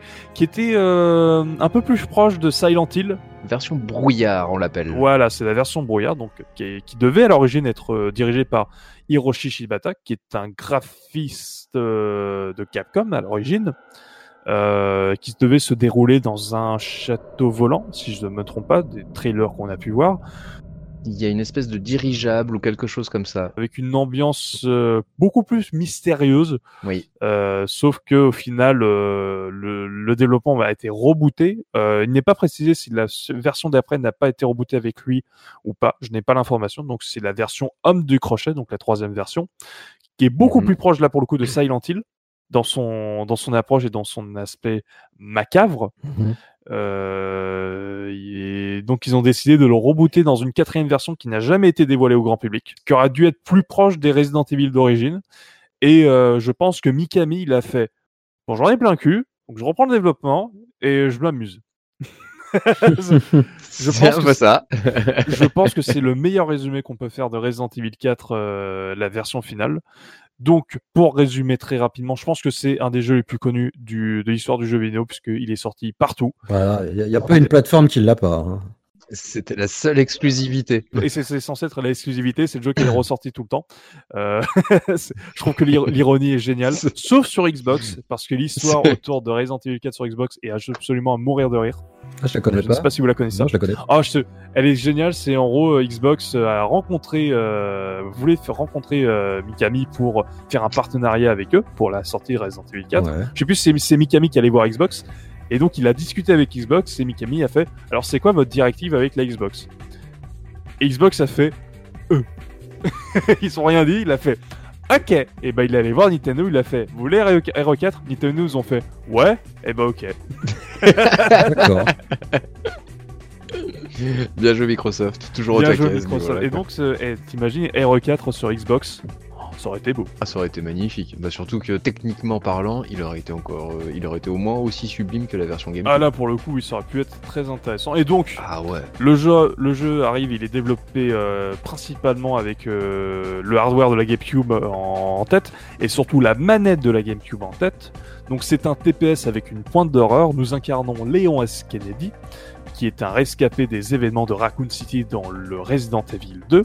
Il a maintenant intégré le- les services secrets américains. Il est sous les- il doit protéger la famille des- des- du président des États-Unis. C'est 6 ans après Resident Evil 2, si je ne dis pas de C'est bêtises. six ans après Resident Evil 2. Le jeu se déroule en Il a pris du galon, le garçon. Il a pris du galon, il a pris du charisme, il a pris un nouveau comédien de doublage. Au passage, je tiens à signaler que malheureusement, le comédien qui jouait Léon dans Resident Evil 2, euh, Paul Haddad, est décédé cette année.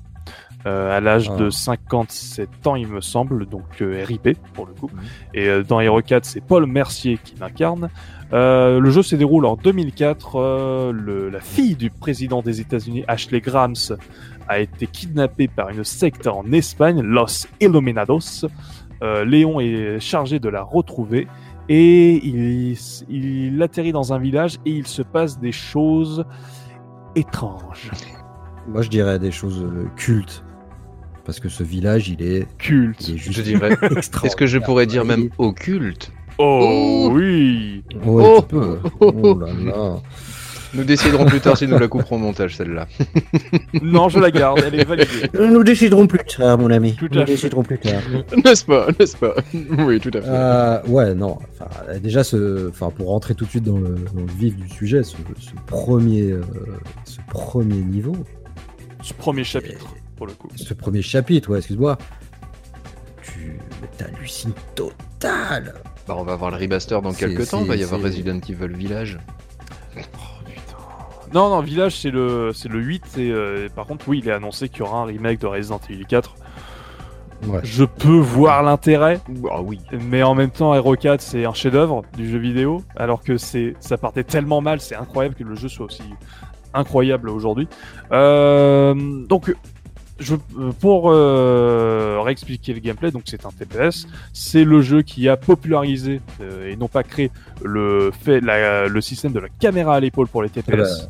Ouais, il, faut, il faut rendre à César ce qui est à César. hein. Oui, tout à fait. Non, alors faut pas rendre à César puisque c'est pas lui qui l'a créé. Il me semble que c'est un autre jeu, mais c'est lui qui l'a vraiment popularisé et vraiment utilisé comme. Je crois que c'est un spin sorcel, non? C'est pas un truc comme ça euh, Splinter Cell l'a utilisé, mais pour les pour les viser, alors que Re- RE4 l'utilise euh, con- euh, Mhm. euh, continuellement. Le personnage est toujours de- Ouais. sur le côté.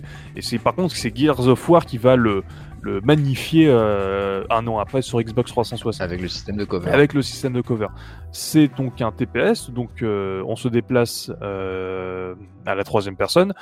C'est des contrôles au tank, et là vous allez voir que le jeu a beaucoup de points en commun avec PN03, puisque euh, vous visez avec, une, avec la gâchette R et vous, vous tirez avec le bouton A, quasiment les mêmes sensations que PN03. Ouais.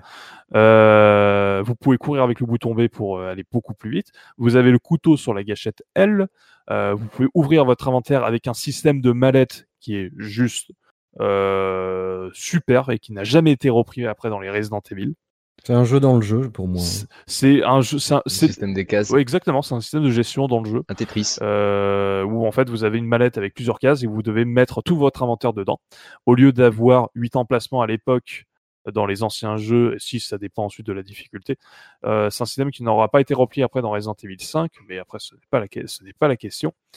Et euh, votre objectif, en fait, c'est de euh, finir. En fait, le jeu se découpe en chapitres, euh, des chapitres qui sont découpés en épisodes, et vous devez aller d'un point A à un point B, ce qui change radicalement la manière de penser, la manière de jouer dans Resident Evil, qui est une, qui est un jeu à la base qui est beaucoup plus axé sur le l'aller-retour.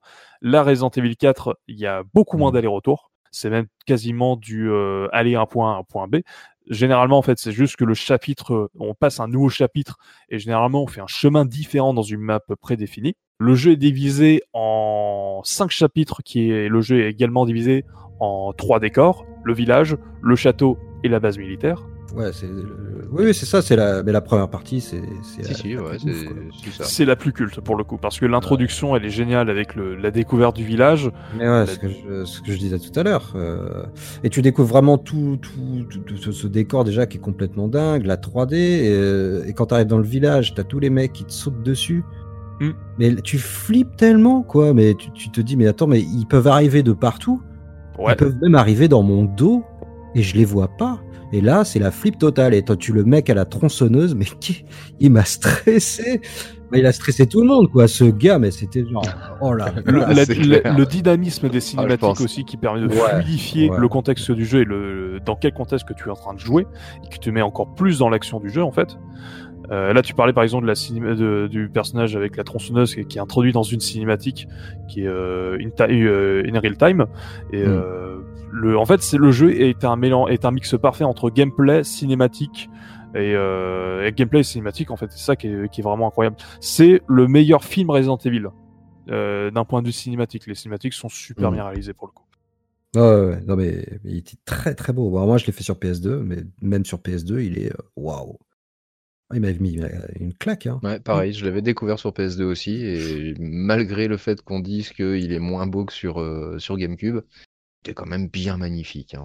L'expérience était, était Alors moi, je l'ai découvert sur Wii pour le coup avec la version, euh, la Wii Edition qui était sortie deux ans après, qui mmh. avait, euh, qui changeait un peu le gameplay, qui jouait à la Wiimote. Et le gameplay à la Wiimote est super sympa pour le coup. Donc je recommande cette version Wii. Vous pouvez également y jouer avec la manette GameCube, mais c'est un jeu qui a été conçu avec la manette GameCube en tête. Ce n'est pas possible autrement. Si vous voulez, si vous devez faire ce jeu, essayez de le faire avec une manette GameCube dans n'importe quelle version, version PC ou ou la version Switch également. Essayez de le faire avec une manette GameCube. Vous allez voir, c'est ça décuple le plaisir de jeu, tout simplement. Hmm. Peut-être. Moi, sûrement. En plus, le jeu est rempli à ras-bord de contenu, parce que dès que vous avez fini une première fois le jeu, le jeu en première run se finit en 20 heures.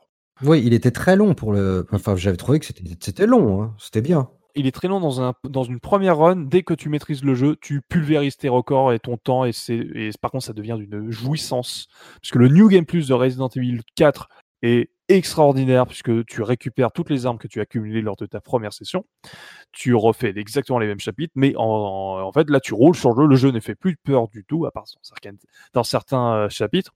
Ça devient un jeu d'action pur, jouissif, typé arcade, euh, qui reprend des codes de Devil May qui reprend des codes de PN03, qui reprend également ce système de notation avec le temps, qui était déjà présent dans les anciens Resident Evil, mais euh, tu as un côté... Euh, le jeu devient un match-up de tout ce qu'a fait Resident Evil et tout ce qu'a fait Mikami en règle générale. Et c'est incroyable. Et dès que tu as fini ce jeu, en fait, tu as différents modes bonus qui arrivent. Le mode mercenaire, qui est un mode survie où tu dois survivre le plus longtemps possible et tuer le maximum d'ennemis pour euh, avoir le meilleur score possible. Mhm.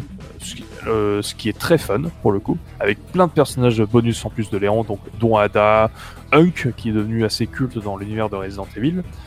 On, a également un, autre mode bonus qui s'appelle le Assignment Ada où on contrôle Ada Wong qui revient dans ce jeu après un, une fin tragique dans Resident Evil 2. Fait, ce jeu est également très bien, qui est disponible sur GameCube, où on contrôle Ada, on est sur la dernière map et on doit récupérer 5 échantillons du virus euh, du jeu, donc Las Plagas. Euh, et on doit vaincre un boss final, donc, donc je ne spoilerai pas pour ceux qui n'ont pas fait, mais vous savez de qui je parle. Euh, après, le scénario du jeu n'est pas le plus excitant, c'est avant tout le la, la, le- la dynamique entre les personnages qui est très intéressante. Léon est un monstre de charisme dans ce jeu. Grave. Carrément, carrément. Quand tu, tu le quittes euh, dans RE2, et là, euh, mais, euh, beau gosse, j'adore sa veste. Sur de Euh, Oui, ah trop ouais. cool. Elle est trop cool sa veste en plus. Il l'a que elle au fait- début du jeu. C'est la est même veste que Terry Bogard dans Mark of the Wolf. Tue, quoi. Ah la bonne référence, j'y avais pas pensé. Exact, tu as totalement raison. Non, non, mais euh, badass quoi. Enfin, franchement, t'es tellement content d'incarner un, héros aussi classe quoi. C'est, ça, c'est déjà c'est hyper puissant. Il y a le personnage que tout le monde déteste dans l'histoire du jeu vidéo, à savoir Ashley, euh, que je trouve pas si insupportable que ça comparé à tout ce qui est dit sur ce personnage. En réalité, en fait, le, le problème, c'est que c'est, euh, on, on doit l'escorter à certains moments du jeu, et on même on l'incarne dans une séquence en version japonaise qui est un hommage aux anciens Resident Evil, puisque c'est des caméras Oui. fixes, qui n'a pas été reprise dans les versions européennes et américaines, ce qui est Et on assez voit dommage. Et euh, Pardon, désolé. Désolé. on C'est une de mes ses nombreuses personnalités si dans tu ma tête. prends le costume alternatif. Ah ouais? Ah non, moi je n'ai vu que la version. euh, j'ai- vu un speedrun en fait, et je n'ai vu que la partie où à chaque fois qu'elle tombe sur une statue, enfin une, un machin de chevalier, hop, elle tombe euh, par terre et la caméra est pile poil placée, bien comme il se doit. Absolument magnifique. C'est totalement japonais. Voilà, il manquerait plus qu'elle ait 12 ans C'est et totalement c'était la. Mais bon, passons. C'est japonais. Mais c'est japonais, tu peux- on peut pas leur en vouloir, c'est comme ça là-bas, et c'est pas du tout vu de la même façon que nous. C'est ça. Et par contre, elle a un euh, il y a des costumes alternatifs. Dans son costume alternatif où Léon a sa tenue de Resident Evil 2, elle a une tenue où en fait on voit sa poitrine quoi. Ouais, Mais il y a pas de culotte, mais on voit sa poitrine. Donc voilà, c'est japonais. c'est japonais. Tout à fait. Non mais respect, hein. respect, c'est japonais. Ah oui Donc c'est euh, un personnage qui est très mal aimé dans, dans le jeu, mais euh, moi euh, il me dérange pas plus que ça. Il, est plus marrant avec ses Hey Leon, c'est- help c'est- plus énervant Ouais. encore. C'est plus Ouais. énervant et au pire tu as le, un costume alternatif où elle est en armure de chevalier, il peut plus rien lui arriver et tu t'en fous. voilà. Et euh, donc ça c'est donc il y a Alcine Monada, il y a le mode mercenaire et là c'est a été la controverse, c'est que Mikami avait prévu que le jeu reste une exclusivité GameCube, sauf que le jeu fait des ventes assez honorables et se vend à quasiment à, un- à plus d'un million cinq d'exemplaires en- sur GameCube, sauf que Capcom décide de faire un portage, GameCube, euh, un portage PS2 et il lui apporte un mode supplémentaire, Separate Wise, où euh, on incarne Ada Wong. C'est un, c'est canonique avec l'histoire du jeu, où on voit tout ce que Ada fait quand elle n'est pas avec Léon dans le jeu. C'est cinq. De quoi énerver les fans de la GameCube. hein. De quoi énerver les fans de la GameCube puisque c'était un jeu vraiment annoncé comme étant exclusif et, et avec euh, le macaron exclusivement sur GameCube. Euh, c'est un mode qui est assez sympathique, qui se finit en 2-3 heures. Euh, c'est pas très long et euh, c'est un petit mode bonus, un petit scénario bonus qui est plutôt sympathique, qui est sur toutes les versions sauf la version GameCube. Et, euh, et c'est vraiment euh, non, c'est Bon, sympa de la voir et de le faire. c'est sympa, c'est sans, sans refaire notre running gag de c'est sympa. C'est un petit, c'est un petit bonus qui, qui euh, s'il avait pas été là, ça aurait pas été. Enfin, à la base, il était pas là, mais c'est un petit bonus sympathique pour la, pour nouvelles versions. Mmh, mmh, mmh. Ouais.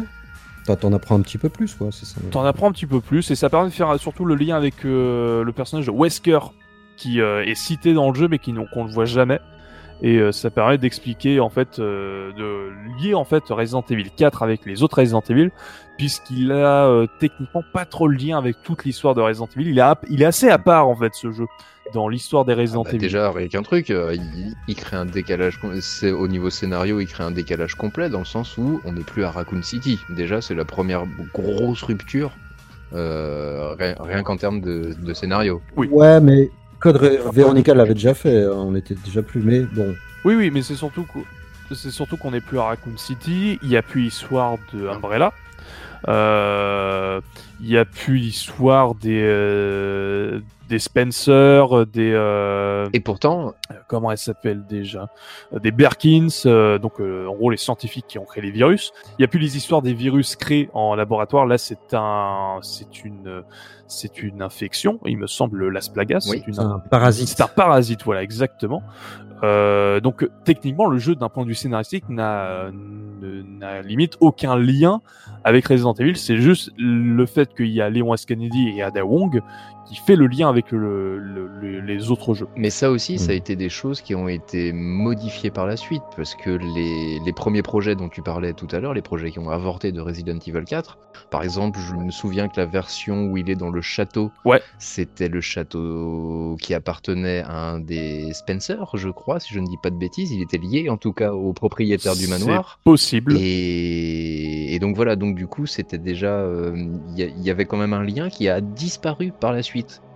C'est ça qui est assez, euh, assez paradoxal à, à souligner, c'est que plus, ça, plus on a avancé dans le, dans le jeu, et plus on a l'impression qu'il a voulu vraiment s'éloigner de Resident Evil. Au point que si ça avait été une sixième version, il serait peut-être même plus appelé Resident Evil à la fin. C'est très possible, je pense. Et il me semble qu'il y a eu un ras-le-bol avec la Resident Evil où c'était très répétitif. Il a voulu faire un table rase en fait de Resident Evil, euh, de qu'est-ce qui s'était passé avec Resident Evil, et de Mhm. proposer une nouvelle expérience, le nouveau Resident Evil. Un peu ce qui s'est passé avec RE7, hein, où euh, au final le RE7, d'un point de vue scénario, il a quasiment rien à voir avec. euh, tu peux retirer, en fait, tu retires euh, la fin du jeu. Bah, t'as limite aucun lien avec les anciens Resident Evil. hein. C'est vrai, c'est vrai, c'est vrai. Au final, je pense que c'est ça, c'est la volonté de, euh, de, se, de se séparer des, des, euh, des fondations de Resident Evil pour mieux les reconstruire. Mieux, ça dépend du point de vue, puisque euh, ensuite on a Hero 5 que j'adore personnellement, et Hero 6 qui est mais. Euh, donc, euh, on va dire que ce jeu, c'est un jeu culte, mais qui a fait au final plus de mal à la saga. Mais le jeu est extraordinaire. Ah, La partie avec, Ken et avec euh, Léon, justement, était bien. Dans, dans Même pas, 6. euh, en vrai, Hero 6, en fait, le problème, c'est qu'il essaie de faire tout et n'importe quoi, mais il y arrive pas, en fait, il fait rien de bien. Ah, il shoot dans tous les. Ah, il shoot à toutes les. À tous les... Il bouffe à il tous bouffe les à tous les râteliers. râteliers, mais il fait mal les sûr. râteliers, donc c'est chiant. Ah, moi j'avais bien aimé. La partie avec Léon, notamment, j'avais beaucoup, beaucoup aimé. Quoi. Mais Oh, c'est peut-être dû aussi à Léon lui-même, qui est un personnage bien charismatique. Il était bien. Cool. c'est un autre débat après, Oui, on lui donnera peut-être à nouveau sa chance dans un futur podcast ou pas. euh, peut-être. Voilà. Ah, teaser, teaser Je sais pas, en tout cas, je l'ai racheté pour 5 balles. euh, Je me suis dit, bon, pourquoi tu l'as vendu à l'époque Je vais en euh, faire une émission, quoi. Merde, pour bah, 5 balles. Ça vaut peut-être le coup de le. Bon, ouais, on en. De le rentabiliser. Alors juste, pour terminer avec Resident Evil 4, euh, le jeu est sorti partout, comme on l'a dit. La version GameCube est excellente, euh, elle tient encore la route, euh, elle a juste un défaut, euh, à part l'absence du Sigma Nada, euh, non, du Separate Ways, pardon, euh, c'est qu'elle est en 4 tiers euh, fenêtré, euh, donc un 16 neuvième que fenêtré dans un 4 tiers, et tu peux pas le mettre en 16 neuvième pur, donc c'est assez chiant. Ouais. Euh, Ah. puisque le jeu a été conçu en, en 16 neuvième, mais comme c'était des télévisions cathodiques, donc ils l'ont mis dans un écran 4 tiers, ce que n'a pas la version PS2. Euh, la version PS2, elle est euh, correcte, mais euh, très inférieure à toutes les autres versions, euh, d'un point de vue technique. Euh, si vous pouvez ne faire les autres versions, évitez la version PS2 si vous avez la possibilité de faire les autres versions, parce que c'est une inférieure version. Désolé les gars. Euh, la version, la première version, un Bordeaux, la ouais, première version PC, vous pouvez l'ignorer, c'est de la merde. Euh, la version Wii est très bien. C'est une version, c'est un match-up entre la version GameCube et la version PS2. Mhm. Donc c'est le meilleur des deux mondes. Le contenu de la version PS2 avec le, le visuel de la version GameCube. Donc allez-y, il n'y a pas de souci. Et ensuite, il y a les versions HD de Resident Evil 4 qui sont sorties d'abord sur PS360.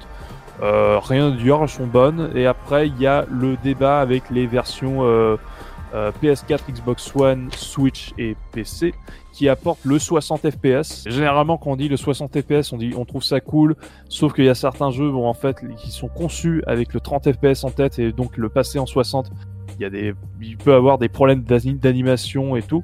Ouais. Hero 4 est plutôt correct au niveau de sa conversion 60 FPS, à certains détails près, mais qui sont pas euh, euh, gameplay killer. Donc vous pouvez y aller sur les versions euh, PC. La version PC 2014 est assez chiante par contre au niveau des retours Windows, tout ça. Euh, mais sinon les autres versions PS4, Xbox One et Switch, elles sont euh, tout à fait correctes. La version Switch c'est la seule version portable du jeu. Et évitez tout ce qui est version iOS, Android et Zibo, qui sont dégueulasses. Euh, il faut le rappeler. Zibo Et Zibo. Tu connais pas les Zibo? Non. Je connais les Amiibo, mais pas les Ibo. Alors la Zibo, c'est une console brésilienne euh, qui avait la particularité d'être uniquement dématérialisée. Euh, et en fait, c'était une architecture de téléphone des années 2000 euh, en console pour le Brésil. Euh, c'est une curiosité. C'est pour l'époque, c'était intéressant. Ah ouais je- Donc voilà. Ah, faut que je, vois- faut que je, faut que je cherche ça, tiens, ça, ça m'intéresse. Donc voilà, donc Excellent. Moi, j'ai j'ai envie, j'ai envie, j'ai envie de proposer à nos, auditeurs, de, quitte à ce qu'il ne l'ait pas fait, euh, d'attendre de le faire sur euh, PlayStation 5. Parce que ça elle sera. elle sera rétrocompatible, achetez la version PS4 pour y jouer sur PS5. Non, il y aura une version PlayStation 5 exclusive. Tu veux jouer à, à la meilleure version Bah ouais, à 80 balles. Alors, pour le, pour le coup, juste pour euh, signaler, les versions Xbox One X et PS4 Pro, donc j'ai- probablement les PS5 et euh, série X, sont compatibles 4K. Donc euh, je donne l'info comme ça, 4K 60 FPS. Heureusement pour un jeu GameCube, j'ai envie de te dire. oui. c'est- Voilà, c'est tout ce que j'avais à dire pour Hero 4. Eh ben, merci à toi. Euh, merci, merci. Merci beaucoup. Donc je reprends la main parce que le dernier jeu c'est Malone qui va en parler. Nous avons donc parlé de PN03, nous avons parlé de Beautiful Joe, nous avons parlé du cultissime Resident Evil 4. Il nous faut parler du dernier jeu du Capcom 5 sorti chronologiquement. Euh, c'est donc le jeu qui n'a pas été réalisé directement par Capcom mais par un studio tiers. Malone, de quel jeu tu vas parler Eh ben, je vais parler du. Bah, moi, j'ai un deuxième jeu culte dans les Capcom 5. Alors, euh, c'est un avis personnel, euh, j'en conviens, mais Killer 7. Euh, développé par Grasshopper, dirigé par euh, Suda51. Bon, vous allez comprendre à force que j'adore ce mec. Et supervisé derrière, quand même, par Mikami pour, pour temporiser, je dirais, les, les folies de. Pour qu'il y ait un peu de rigueur dans tout ce bordel, nom de Dieu. voilà, on est d'accord. Alors, du coup, pour, euh, pour, euh, pour dire le, la chose, donc il est sorti euh, le 9 juin 2005 au Japon et le 15 juillet 2005 en Europe et sur GameCube et PS2 en même temps. Voilà, donc euh, celui-ci n'est absolument pas une exclusivité, bon, enfin, parce que on, on va pas revenir sur ce qu'a dit euh, Ace euh, en début de d'émission. Non, Capcom a fini, Capcom a fini d'enfoncer Voilà. le poignard dans le dos de. Nintendo avec une pas exclusivité du tout. Voilà, comme ça, voilà, ils sont achevés, ils sont à terre et ça. Voilà. Bon, pour- alors comme ça, j'en parle tout de suite. La version GameCube, et je ne l'ai pas, mais apparemment, j'ai bon, regardé des, des let's play, et elle est vachement mieux que la version PS2. Euh, Il y a des loadings qui sont assez longs, il est vrai sur PS2, ça rame un petit peu de temps en temps. Euh, c'est vrai que quand tu vois les, les, les loadings sur euh, GameCube en je sais pas 3 secondes, euh, t'as ouvert la porte. Euh, là sur PS2, faut attendre euh, 6-7 secondes. Et des fois, c'est très long. C'était un hommage au premier Ouais, fait. Donc, Alors, voilà, ça, c'est juste-. Ça n'empêche pas que même sur PS2, ça reste un, un titre que j'ai beaucoup aimé. Voilà.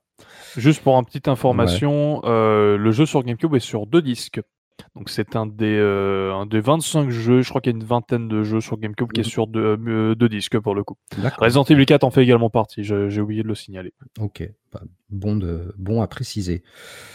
Euh, je me lance. un jeu ac- d'action, euh, aventure, euh, je dirais complètement barré. Et j'ai envie de, commencer, messieurs, par dire euh, on n'est pas dans le pétrin, pour citer euh, un des persos euh, récurrents du titre. Et je vais lui donner quelques adjectifs pour le qualifier. Violent, malsain, torturé, érotique, beau et audacieux. Voilà, Killer 7, euh, c'est pour moi tout ça.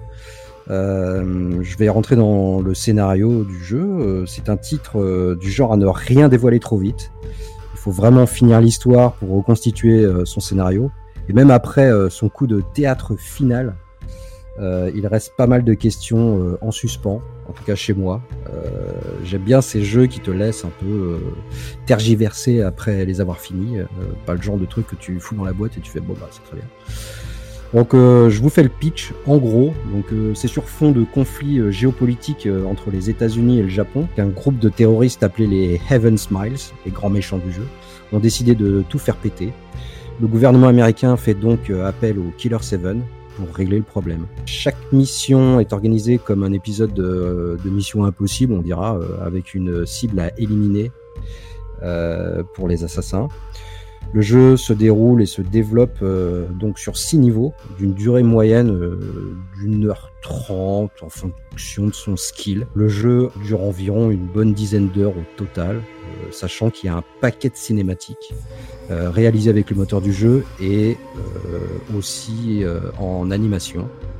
Ça fait carrément penser à du Kill Bill de Tarantino. Et il y a pour moi aussi un petit peu de réservoir dogs dans l'esprit. L'ambiance générale, je mettrais même une pointe de Lynch pour être coquin. Il y a même du Takashi pratiquement dans ce, Killer 7. Il y a des fois, ils sont vraiment extrêmes. Et pour Kill Bill, je suis entièrement d'accord, vu qu'il y a même un passage qui passe complètement en dessin animé. Bah ouais, c'est pour ça que je dis ça. Mm. Ouais, ouais, ouais, ouais, tout à fait. Ouais, Donc on incarne euh, donc euh, sept personnages avec euh, chacun des capacités qui serviront à débloquer ou des passages, ou trouver des objets spéciaux, réussir des, des énigmes, ou tuer des ennemis bien spécifiques. je vais les lister rapidement. donc on commence par Arman Smith, c'est la tête pensante, le chef de l'équipe, un vieillard schizophrène en fauteuil roulant. Euh, et donc ce, mec est complètement, euh, bah, étant schizophrène, il possède les six autres personnalités, personnalités pardon. Il peut les matérialiser euh, sous certaines conditions. on a ensuite Dan Smith qui lui a la possibilité de balancer des tirs chargés pour euh, bah, du coup pour tuer euh, là un certain type d'ennemis, en l'occurrence des pondeurs qui sont assez chiants. Euh, Smith, la seule fille du groupe, elle, elle peut s'ouvrir les veines pour ouvrir des passages. et elle possède un flingue avec un zoom, donc c'est plutôt pratique euh, pour shooter euh, quelques ennemis de, loin, évidemment. Kevin Smith, euh, lui, c'est le lanceur de couteau albinos qui a la faculté de devenir invisible. On a Coyote Smith qui a un super jump pour accéder à des endroits en hauteur. Il peut aussi crocheter des serrures et ouvrir des coffres cadenassés, ce genre de truc. Con Smith, le plus jeune, il peut se déplacer euh, super vite et tire et recharge son arme euh, plus vite que les autres. Enfin, Masque de Smith, le catcher. il en fallait un. Euh, on est dans un jeu Sudagoichi. Hein qui détient lui euh, la force. Il défonce les murs et les ennemis à l'aide de deux lance-grenades. Donc euh, autant dire que c'est celui qui fait le plus de dégâts. Et pour finir, euh, le septième killer Seven, c'est Garcian Smith. Mais je reviendrai un peu plus tard sur ce personnage. Donc au cours du jeu, on retrouve une bonne galerie d'autres personnages assez singuliers qui nous aident dans la progression de l'histoire ou la résolution d'énigmes. Enfin, il y a vraiment un lore assez sympathique. Alors comment ça se joue? Je vais faire comme toi, euh, Ace. Donc euh, je vais expliquer un peu le gameplay. On va alterner entre deux gameplays, justement. Le premier en vue à la troisième personne. Donc on se déplace dans les niveaux. Et la première surprise, le jeu, les persos sont euh, sur rail. C'est pour ça que c'est aussi un rail shooter. Donc il y a un bouton pour avancer, un bouton pour se retourner et revenir sur ses pas. On a le stick qui sert pour choisir, une direction quand le jeu propose différents embranchements, et un dernier bouton, donc un troisième, pour valider euh, bah, le chemin euh, où on veut aller. Euh, durant l'exploration, on va souvent être confronté à différents ennemis, donc les Evan Smiles. C'est des gens qui ont été transformés par Kunlan, le grand méchant du jeu. Ce sont des un genre de kamikaze, c'est-à-dire que il va falloir que tu les shootes avant qu'ils se jettent sur toi pour euh, littéralement se faire exploser. C'est assez stressant et ils sont tous euh, en plus invisibles. On peut pas les, on peut pas les voir. On ne peut que les repérer au son de leur euh, rire. Donc voilà, dès que dès qu'on entend rire dans un couloir, on sait qu'un ennemi est proche et il faut vite vite scanner la pièce à l'aide d'une gâchette. Et ensuite, c'est là qu'on passe en mode FPS donc euh, on, les, on les défonce en mode, euh, en mode Virtua Cop. Euh, voilà. En gros, c'est ça. J'allais dire ça, en mode Virtua Cop. Il y a le viseur, il y a un gros viseur, il y a des ennemis. Voilà, c'est ça. Donc en mode. il faut tirer dans un endroit bien particulier en plus. Alors là, c'est et en plus c'est en mode normal parce que tu as un mode. bon, je spoil pas vraiment, mais bon, si quand tu finis le jeu une première fois, tu débloques le mode Killer 8 Là, tu n'as plus, euh, plus ce petit point faible euh, qui apparaît sur leur corps en les scannant. Donc tu fais, euh, apparaître une espèce de petite aura jaune. Voilà. si tu les touches, tu leur tires dessus, ils explosent directement en une jolie gerbe de sang. Et justement, le sang, il, bah, il, se récupère ici pour regagner de la vie, booster ces personnages dans des salles de sauvegarde. Euh, lorsqu'on commence un niveau, euh, d'ailleurs, on n'a pas euh, accès directement à tous les personnages. Il va falloir tuer un certain nombre d'ennemis pour réveiller tous les assassins. il y a d'autres moyens sais qu'il y a une créature, le Micro Smile. Voilà, si c'est un genre de petite mouche. si tu la bats, euh, voilà, tous tes persos sont réveillés d'un coup. Lorsqu'on se fait tuer par un ennemi, en général, un ennemi, un, un- pardon, un, un assassin moyen en deux, en deux coups, t'es à terre. Sauf euh, Masque de Smith qui est un peu plus résistant. En gros, hein. après tu gagnes un peu euh, en améliorant tes personnages, mais disons qu'au départ, euh, si tu te fais, si tu te fais toucher, t'as le choix de reprendre la partie au dernier checkpoint avec un autre perso que tu auras préalablement débloqué, ou d'aller le chercher avec justement euh, Gartian Smith, le, le dernier dont j'ai pas parlé tout à l'heure, qui lui ne sert exclusivement qu'à aller chercher euh, les personnages euh, qui sont fait dés- désinguer sur le chemin. Et je trouve, alors peut-être que certains rigoleront, mais je trouve qu'il y a un petit côté euh, From Software, euh, Dark Soul avant l'heure, parce que soit tu arrives à récupérer ton personnage, c'est tu le récupères, il y a toujours sa tête euh, découpée dans un petit sac en craft, c'est assez, euh, assez dégueulasse. Donc là, il est sauvé. Tu peux reprendre la partie avec, euh, avec lui si tu en avais besoin pour débloquer un, un événement spécial, par exemple. Par contre, si tu te fais buter avec ce Garcian Smith qui ne sert qu'à ça, bah, c'est game over. Alors, c'est pas aussi punitif qu'un Dark Soul, mais je trouve que, tu vois, le concept était déjà, euh, était déjà un peu là. Euh, je trouvais que le, le parallèle était assez, assez marrant. Euh, niveau ambiance, décor, je trouve le jeu, en plus d'être déjà unique dans son gameplay, encore une fois hyper singulier. C'est un jeu dans un genre de cel shading. Tout est en, tout est en aplat de couleurs. C'est hyper flashy par endroits ou hyper contrasté à d'autres.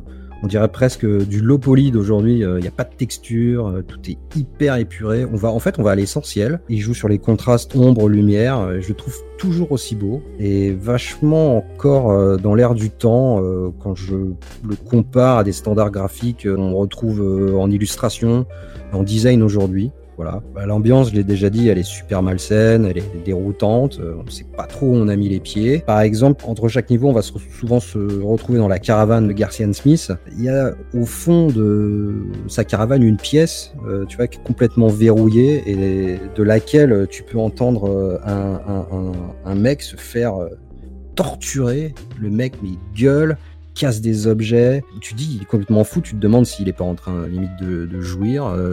Enfin, c'est hyper dérangeant. Tu ne sais pas. Et tu, bah, moi, je dis rien. Voilà.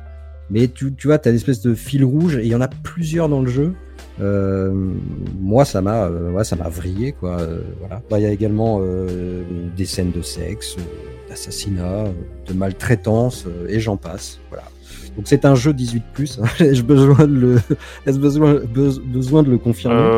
Oui, parce que vu le côté design, le côté esthétique du jeu, euh, qui est un cel shading euh, très sur les, les aplats de couleurs, Ouais, euh, très esthétique pour le coup. Le jeu, il a une gueule, ça c'est sûr et certain. ouais. Également le, le fait que ça soit Suda 51 qui a aujourd'hui une réputation d'être un développeur est un, et un directeur euh, assez nerd dans le coup, donc un vrai punk. euh, c'est un vrai punk pour le coup, donc euh, qui peut attirer, on va dire, un, c'est un public averti, mais qui peut également euh, attirer un public non averti. Donc euh, oui, je pense que c'est très, c'est très important de repréciser que c'est pas un jeu à donner à toutes les mains pour le coup. Non, oui, il faut vraiment, euh, faut vraiment être accroché. Oui, si je peux juste m'exprimer pour le coup, je Ouais. sais que moi, pour le coup, euh, le peu que j'ai fait de Killer 7, j'ai, je suis pas du tout rentré dans le jeu. Ouais. Euh, je déteste le gameplay de Killer 7. J'ai fait PN03 pour le coup. Je- Bah, chacun son délire. là, mais- chacun, là pour le coup, c'est vraiment chacun son délire. C'est Ouais, vraiment les goûts et les couleurs.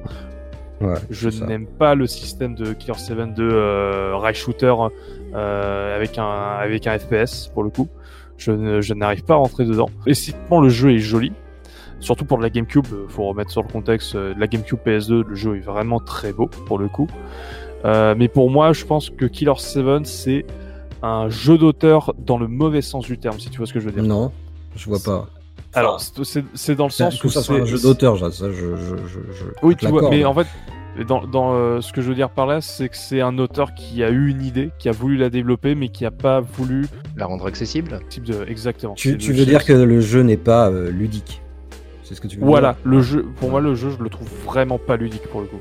Après, je, faut- Je te donne, faut- je ne te donne, euh, je te donne pas tort. En fait, euh, je pense que euh, moi j'ai été happé par euh, complètement par le scénario, l'ambiance. C'est, c'est en fait c'est une proposition euh, d'univers, euh, de film, euh, je sais pas, enfin tu vois de, de, de- de- C'est une expérience interactive plus que vraiment un jeu. bah Non, parce que t'as quand même un gameplay. Là, c'est com- c'est compliqué. Il y a un vrai gameplay. Il y a, il y a, il y a, y a des objectifs. Il y a des. T'as t'as quand même. Il y a... Il y a un Il y a vrai quelques- gameplay.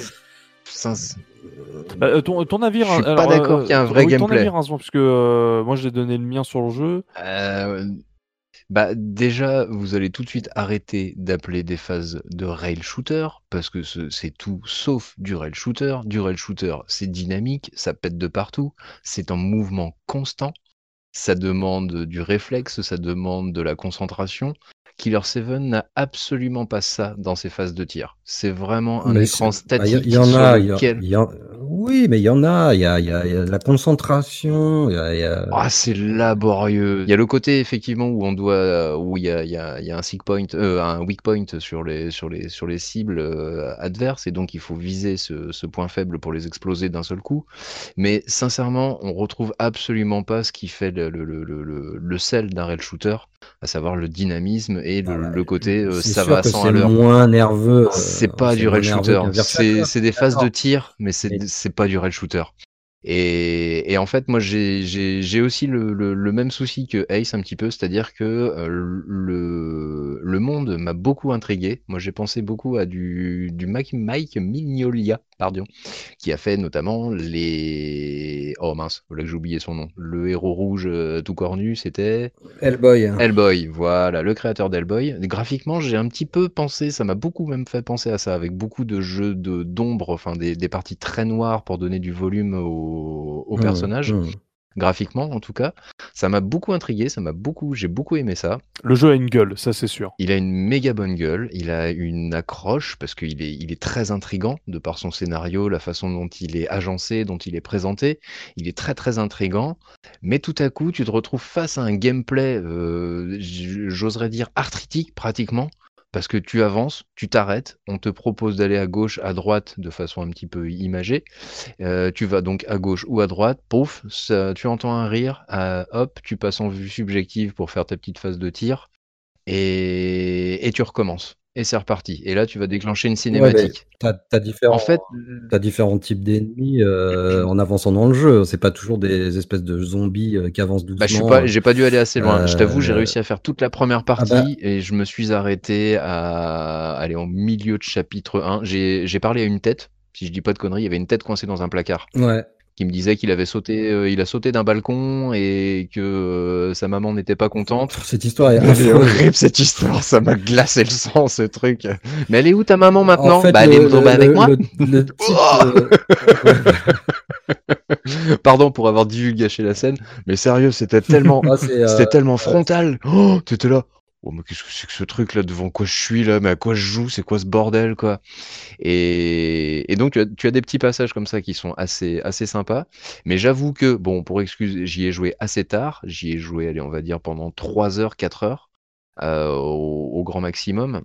Et en fait, euh, est arrivé ce qui est Mhm. arrivé, cette alternance de, de, de phases de tir qui m'ont endormi, euh, suivi de longues cinématiques qui parlent beaucoup et de façon assez complexe. Je me suis endormi comme une crêpe. Voilà. Désolé, hein, je- c'est Mhm. très insultant à ceux qui aiment ce jeu, j'en suis désolé, pardon, mais je me suis endormi comme une fouine, quoi. C'est. Non, non, mais je, il y a- je, bah, je, je peux te comprendre et bah, chacun, euh, ouais, euh, ouais, ouais. Écoute, Je- il- je- je- vas-y. Ouais, Je me permets juste pour le coup, tu parlais d'une séquence euh, un petit peu hard de, dans ce jeu. C'est pas du tout étonnant de la part de Suda 51 euh, dans ses scénarios. C'est un de ses premiers scénarios de jeux vidéo. Euh, alors là, c'est pour le coup, vous allez, euh, c'est euh, surtout pour l'époque, c'est assez hard. Donc c'est sur un jeu de catch qui s'appelle Super Fire Pro Wrestling Special. ouais, évidemment. Donc, euh, donc les Fire Pro Wrestling, c'est Ah, mais oui! alors, je pense que vous en vous avez déjà entendu parler. C'est en gros une série de jeux de catch euh, en 2D qui d'ailleurs existe toujours avec euh, la euh, Et le plusieurs. mec se suicide à la fin. C'est ça, c'est un scénario où tu as un catcheur qui euh, se suicide à la fin. Mm. Euh, C'est ça. et donc euh, déjà, déjà tu vois le côté, on va dire, euh, osé du scénario. Je sais même pas si c'est, je sais pas si c'est de la provocation, mais en tout cas, euh, il a déjà essayé de Non, alors pour le, quelque pour, pour le chose, coup, bah, pour le coup, se faisait pas que- vraiment à l'époque, quoi. Enfin, Oui, ça un se jeu de faisait pas catch pour le sur coup. Super Nintendo, euh, bah non, euh, bizarre, quoi, quand même. Euh, Non, alors non, pour le coup, alors pour le coup, non, puisque le le catch est très populaire au Japon Oui, et euh, la, la série des Fire Pro Wrestling, elle existe depuis très longtemps. non, mais je parle à Euh, la fin, quoi. de- Ah, mais là- oui, là, mais- scénario, mais pour le coup- évidemment. Et pour le coup, c'est pas si incohérent parce que le, je, il faut que je fasse le jeu. Mais après, dans l'histoire du catch, il y a eu des histoires comme ça où t'as des catcheurs qui ont fait des choses horribles. Euh, pour ceux qui connaissent, je on peut parler de l'affaire Chris Benoit où euh, c'est un, un des catcheurs les plus euh, reconnus du monde qui a tout simplement pété un câble un jour. Il a tué son, son gosse et sa femme, il s'est suicidé quoi. Hmm. Donc t'as des trucs comme ça très hard Ouais. qui arrivent dans la vraie vie et malheureusement c'est regrettable. Et donc le gars se sert de des trucs très hard qui se déroulent dans la vie et pour les mettre dans, dans le jeu vidéo et avec un j'ai envie de dire un humour noir si tu vois ce que je veux dire ou alors un, un vrai premier degré et un vrai un vrai témoignage de ce qui se peut se passer dans la vraie vie. pour C'est ce qui est bien, c'est que tu peux l'interpréter à ta façon. Pour moi, ça m'étonne pas qu'il peut faire ce genre de truc. Euh, Ouais. Tu sais que Suda Goichi a travaillé à la morgue hein, aussi. Ah, bah euh, là pour le coup, oui, c'est pas Ouais. là ça Ok. ça explique ça explique pas mal de choses. Ah bah oui. On a tous nos, euh, on va piocher nos références ouais. où, où- où on peut. hein, voilà. Bon, au-delà de ça, euh, j'ai refait le jeu euh, 12 ans après euh, mon premier run et, et en fait, euh, bah, je l'ai, euh, j'ai adoré le parcourir à nouveau. Donc c'est très personnel évidemment. Hein. Et pour moi, il a ce côté unique, euh, cette proposition de faire différemment de ce que l'on proposait ailleurs. Euh, c'est un jeu bah, très adulte, on l'a dit, très dur et très violent. Euh, J'ai aimé sa proposition euh, cinématographique euh, aussi.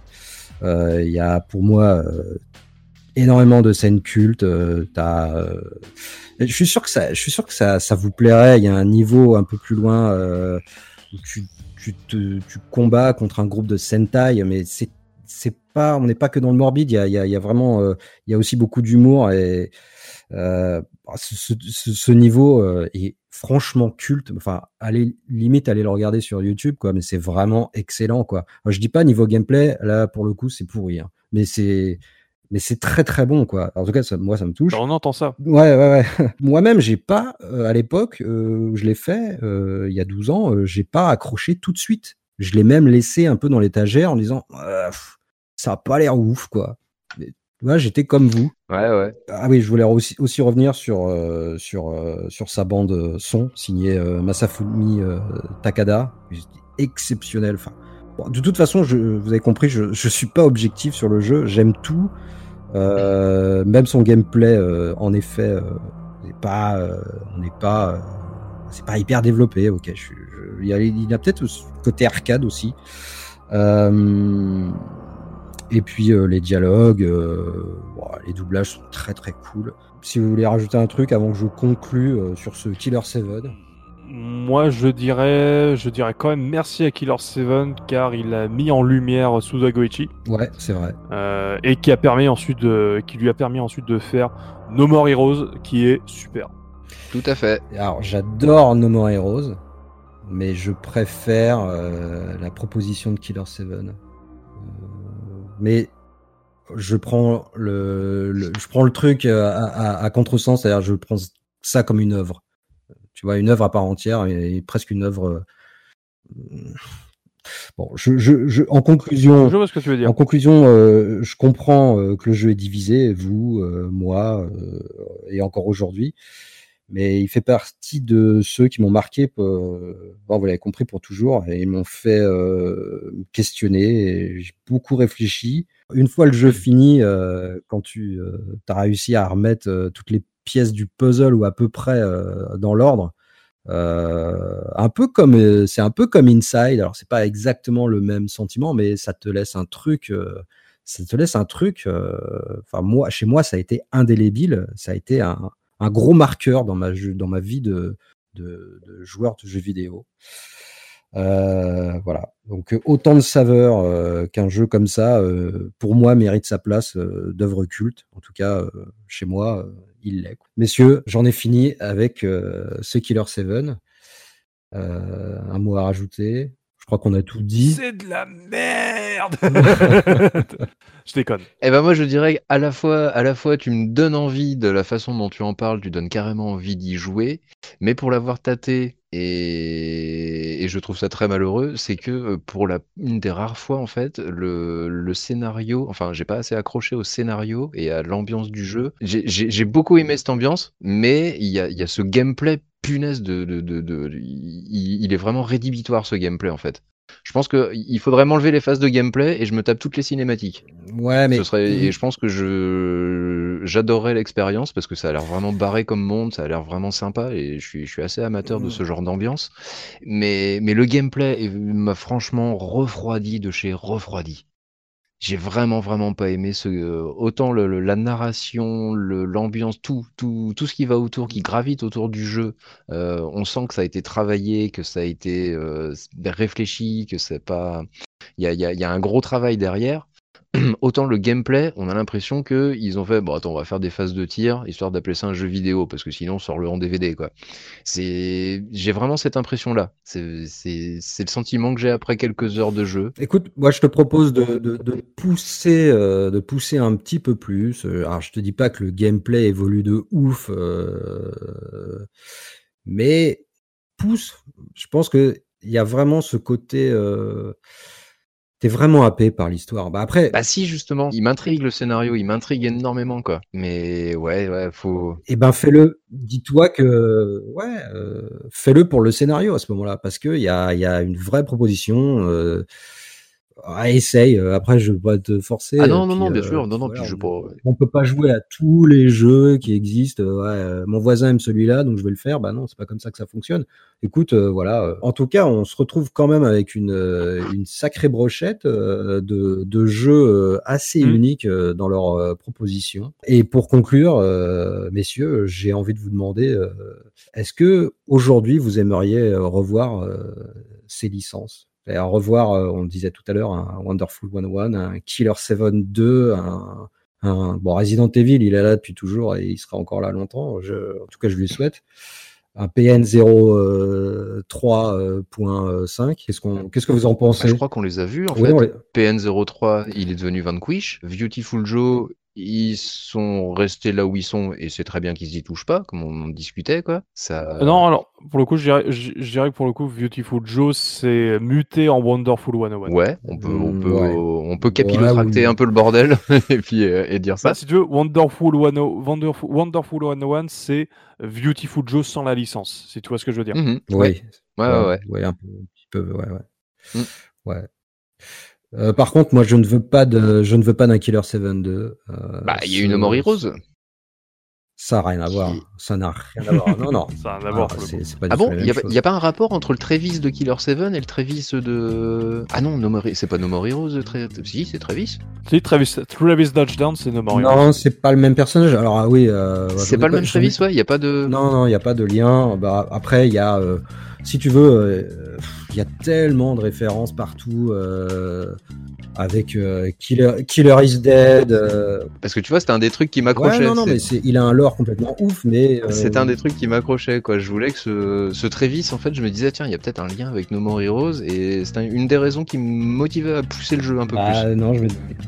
Tu viens de me gâcher une de mes raisons Mais- pour refaire le jeu. Putain, merci Yamalo. Il y a peut-être un lien, mais alors je ne vois pas du tout. euh, moi, je l'ai pas vu. Hein, euh, voilà, c'est pas du tout le même Travis que, Ouais. C'est- que celui de Santa Destroy. Il fait partie du Suda, du... c'est le Suda Goichi Cinematic ça, Universe, en fait. Ça, doit c'est être ça. Ouais, non, mais il y a, il y a plein de, il y a plein de références à tous ces jeux. Mais peux- ouais, comme, euh, comme pour reprendre ce, que l'on disait, euh, pour moi, oui, on a, on a des suites de tous ces jeux, hein, comme dit PN, c'est Vanquish, euh, c'est, euh, on va pas- je vais pas le répéter, quoi. Mais tous ces jeux ont eu des suites, même le Dead Phoenix est finalement potentiellement un, un potentiel Kid Icarus Uprising. Enfin, il y a, il y a toujours quelque chose à. Il y, a- il y a une trace, Capcom 5 euh, a marqué l'histoire du jeu vidéo. Peut-être pas de la façon la plus fulgurante qui soit, avec des jeux absolument exceptionnels et euh, qui font l'unanimité, mais ça a ouvert tellement de portes. Resident Evil est une pierre angulaire du TPS. PN03, c'était euh, ouais les jeux, euh, les jeux frénétiques d'action frénétique à la Bayonetta, à- qui ont ouvert les portes de Bayo, qui ont ouvert les portes de Vanquish, qui ont ouvert les portes de, beaucoup de jeux de ce type, et euh, même Gears of War et autres ont pris aussi un petit peu de, ce, de, ces jeux-là. Euh, comme je te l'ai dit, comme je l'ai dit tout à l'heure, PN03 c'est un prototype de ce qui est devenu Resident Evil 4 pour le coup, ouais, très clairement. En plus, donc, euh, et Killer 7 a montré que faire des jeux ultra singuliers et, pas forcément accessibles à tous peut aussi euh, gagner ses jalons, euh, ses galons pardon, de, de, jeux cultes, puisqu'il est devenu culte au fil, de, au fil du temps. Hein. Tu es le seul à avoir adoré l'expérience Killer 7, tu, n'es pas un cas isolé. Et, non, le jeu est très c'est un jeu culte, hein, Killer 7. Et donc il a, il a ouvert une voie lui aussi à sa façon, de façon différente, mais il a aussi ouvert une voie. Donc euh, on a les, enfants du Capcom 5, on, en reçoit pratiquement euh, depuis la fin des Capcom 5, on, en a, on en a les suites. C'est là. Et puis Capcom, ils ont bien recyclé, hein, faut pas oublier. Donc du coup, ils vont pas laisser tomber un truc, même moyen, ils vont, ils vont faire tourner le bordel jusqu'à ce que la mayonnaise prenne. Hein. Donc mm. euh, moi, moi pour le coup, je serais un peu plus négatif sur la conclusion. Je dirais que le Capcom 5, c'est un c'est un immense échec pour Nintendo. Euh, qui n'a pas réussi à prouver que, euh, que les éditeurs tiers pouvaient développer chez eux, euh, notamment sur la GameCube, et que ça pouvait, ça, être, ça pouvait être bénéfique pour eux. Parce qu'au final, il faut rappeler que les jeux du Capcom 5 sont généralement des échecs commerciaux. PN03, c'est le plus gros échec commercial. Resident Evil 4, euh, euh, c'est un succès d'estime sur GameCube, mais il s'est beaucoup plus vendu sur PS2. Beautiful Joe, euh, ils ont tenté d'en faire une licence cross-média, ça n'a pas plus fonctionné que ça. Et Killer 7, Killer 7 limite, je le vois plus comme étant la réussite du Capcom 5, puisque c'est le jeu qui a mis sur le devant de la scène Sudagoichi. Alors que, alors que paradoxalement, c'est peut-être le jeu que je que je j'ai un rejet sur ce jeu, mais au moins je le remercie d'avoir mis Sudakoichi qui a permis de faire un excellent jeu de la Wii, No More Heroes, que je recommande. Mais ouais, pour moi, le Capcom 5, c'est un, un gros échec. Comparé à ce que ça, mmh, mmh. aurait dû être, à savoir une, le, ça aurait dû être 5 jeux de, de grande qualité, et au final, on a eu qu'un jeu culte, euh, pour le coup, et, une pierre angulaire de l'histoire du jeu vidéo. Deux jeux, euh, un jeu excellent, un jeu qui euh, très euh, très jeu d'auteur et un prototype. Et mmh. euh, c'est pas du tout et un jeu annulé. Et c'est pas du tout ce qui avait été, c'est pas du tout la proposition qui, qui, aurait dû être le Capcom 5 pour le coup. Donc pour moi, c'est malheureusement c'est un échec. Très bah ouais, c'est un échec pour eux. Après, moi, je, je sais que voilà, quand tu étais joueur à l'époque et j'achetais Joypad et console plus, quand j'ai lu ça, cette annonce de Capcom, franchement, moi, ça m'a fait rêver, quoi. C'est tout ce qui compte aujourd'hui pour moi. C'est euh, qui, tout ce qu'on a dit. Ça a laissé des, grands jeux, des moyens, des moyens aussi. Mais on a des grands jeux derrière. Et moi, ça me, fait plaisir. C'est le jeu vidéo, c'est aussi du, super euh, souvenir. Euh, voilà. Et bon, après, j'ai la chance que le Killer 7, et, c'est vrai que j'ai pas refait complètement le le Wonderful euh, ni, le, ni le RE, mais euh, le, oui, le Beautiful. alors, hein. alors, par contre, euh, là tu me fais très bien rebondir. Je dirais que, mis à part Killer 7, le plus gros fait d'armes du, du, Capcom 5, c'est le, le fait que, suite à l'échec du Capcom 5, euh, Platinum Games est né euh, des cendres du caca. Ah ouais. C'est peut-être ah la plus grosse contribution. Non, Clover, Clover Studio d'abord. Et oui, mais euh, tu, vois, tu vois ce que je veux dire. On a d'abord eu un passage. tu vois ce que je veux dire. On a eu, on a eu d'abord un grand bond dans le, tout à fait. Dans le, dans le futur. C'est l'élément déclencheur du, du Capcom 5, c'est la frustration de Mikami et Kamiya et tous les autres développeurs de, du Studio 4 et ensuite de Cloverfield qui se sont barrés pour former. Euh, alors déjà, c'est un autre studio, j'ai plus le nom du studio, qui ont deux studios, euh, non non, deux studios qui ont fusionné, qui ont formé ensuite Platinum Games euh, en 2007. j'ai plus le nom. Bon après, t'as Mikami qui s'est barré de Platinum Games pour former son studio, qui a été ensuite racheté par Zenimax et maintenant qui est sous l'égide de Microsoft. Mais ça, c'est une autre histoire. et au final, c'est, je pense que c'est le plus gros fait d'armes du Capcom 5, c'est au final la création de Platinum Games avec Bayonetta, Vanquish, Star Fox Zero. Oui, je maintiens que Star Fox Zero est super. Euh, Wonderful 101, euh, Euh, je cherche d'autres jeux. Euh, Bayonetta. je l'ai déjà dit, Bayonetta. Là, je me fais quoi? Je me fais euh, Transformers en ce moment, Transformers euh, Devastation. Mad World. C'est eux également. Mad World, Mad leur premier jeu, évidemment. qui est quand même, euh, qui est quand même euh, euh, très culte. C'est un jeu culte de, de la Wii. Hein. Bah si c'est mal vendu, c'est qu'il est culte chez C'est un jeu Platinum. culte de la- Ils sont Platinum dès qu'ils font des bons jeux, ça se vend pas. C'est ça. Ils ont une malédiction, je sais pas qui ce qui leur euh, pourquoi. Bon après Pla- Platinum, ils ont ils ont un système financier très euh, très mafieux. hein. C'est peut-être à cause de ça. C'est euh, je fais plein de développement euh, et j'utilise la- toute la thune pour un jeu. Ensuite je vois pour les autres. Euh, bon, messieurs, bah, je pense que, pour moi, vous avez vraiment tout dit. Euh, euh, je voulais faire juste un- un- un- au passage euh, une toute petite dédicace, un petit coucou euh, à Pseudoless. Voilà, je sais pas si vous connaissez Pseudoless, un youtubeur. J'ai déjà vu des vidéos, oui. Et c'est un des seuls euh, youtubeurs français qui a fait une, euh, une review sur Killer 7. En même temps, vous deviez être que 5 pour le coup. 6, allez. Ouais, six. et ben justement, c'est pour ça que je lui fais un petit bisou et lui dire bah écoute, euh, mec, je suis avec toi. Quoi. non, on est hyper nombreux. Euh, voilà, bon, c'est sur euh, ces mots. Nous sommes Killer euh, 7. Je dirais que Nous sommes ouais, Légion. nous sommes tous Killer. Euh, c'est sur ces mots doux, donc euh, oui, qu'on va conclure ce podcast.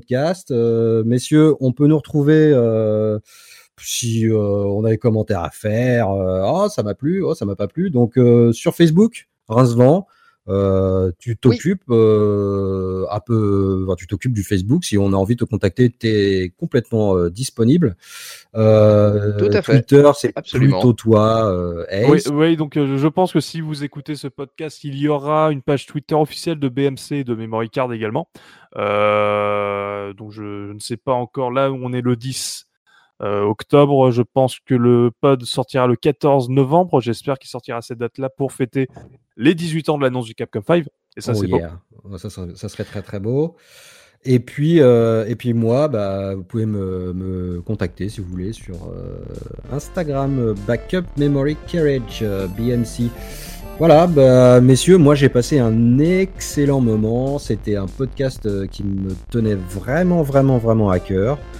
Euh, voilà, j'espère que vous avez Donc ça y est, c'est bon, on va arrêter de parler de Nintendo là, on va enfin focaliser Ouais. sur les vrais jeux. Ouais, ouais. On fait un spécial Sudagoichi pour le prochain. Non, j'étais Ah non, non, non, non, non, non, Ah, on va retourner sur Wii. Yes. C'est gars, c'est Ouais, gars, ouais. c'est gars. On en parle. En tout cas, Sinon je m'en fous, je suis pas là. on vous dit à très bientôt. Euh, ciao, bye bye. Salut les gars. Hey, Liam Bye bye. Au revoir. Je vous ai dit que Beautiful Joe c'était bien Bah je vous le dis, c'était vachement bien. C'était sympa. Salut à tous. Salut. Head to the go-go, baby! Come back any time.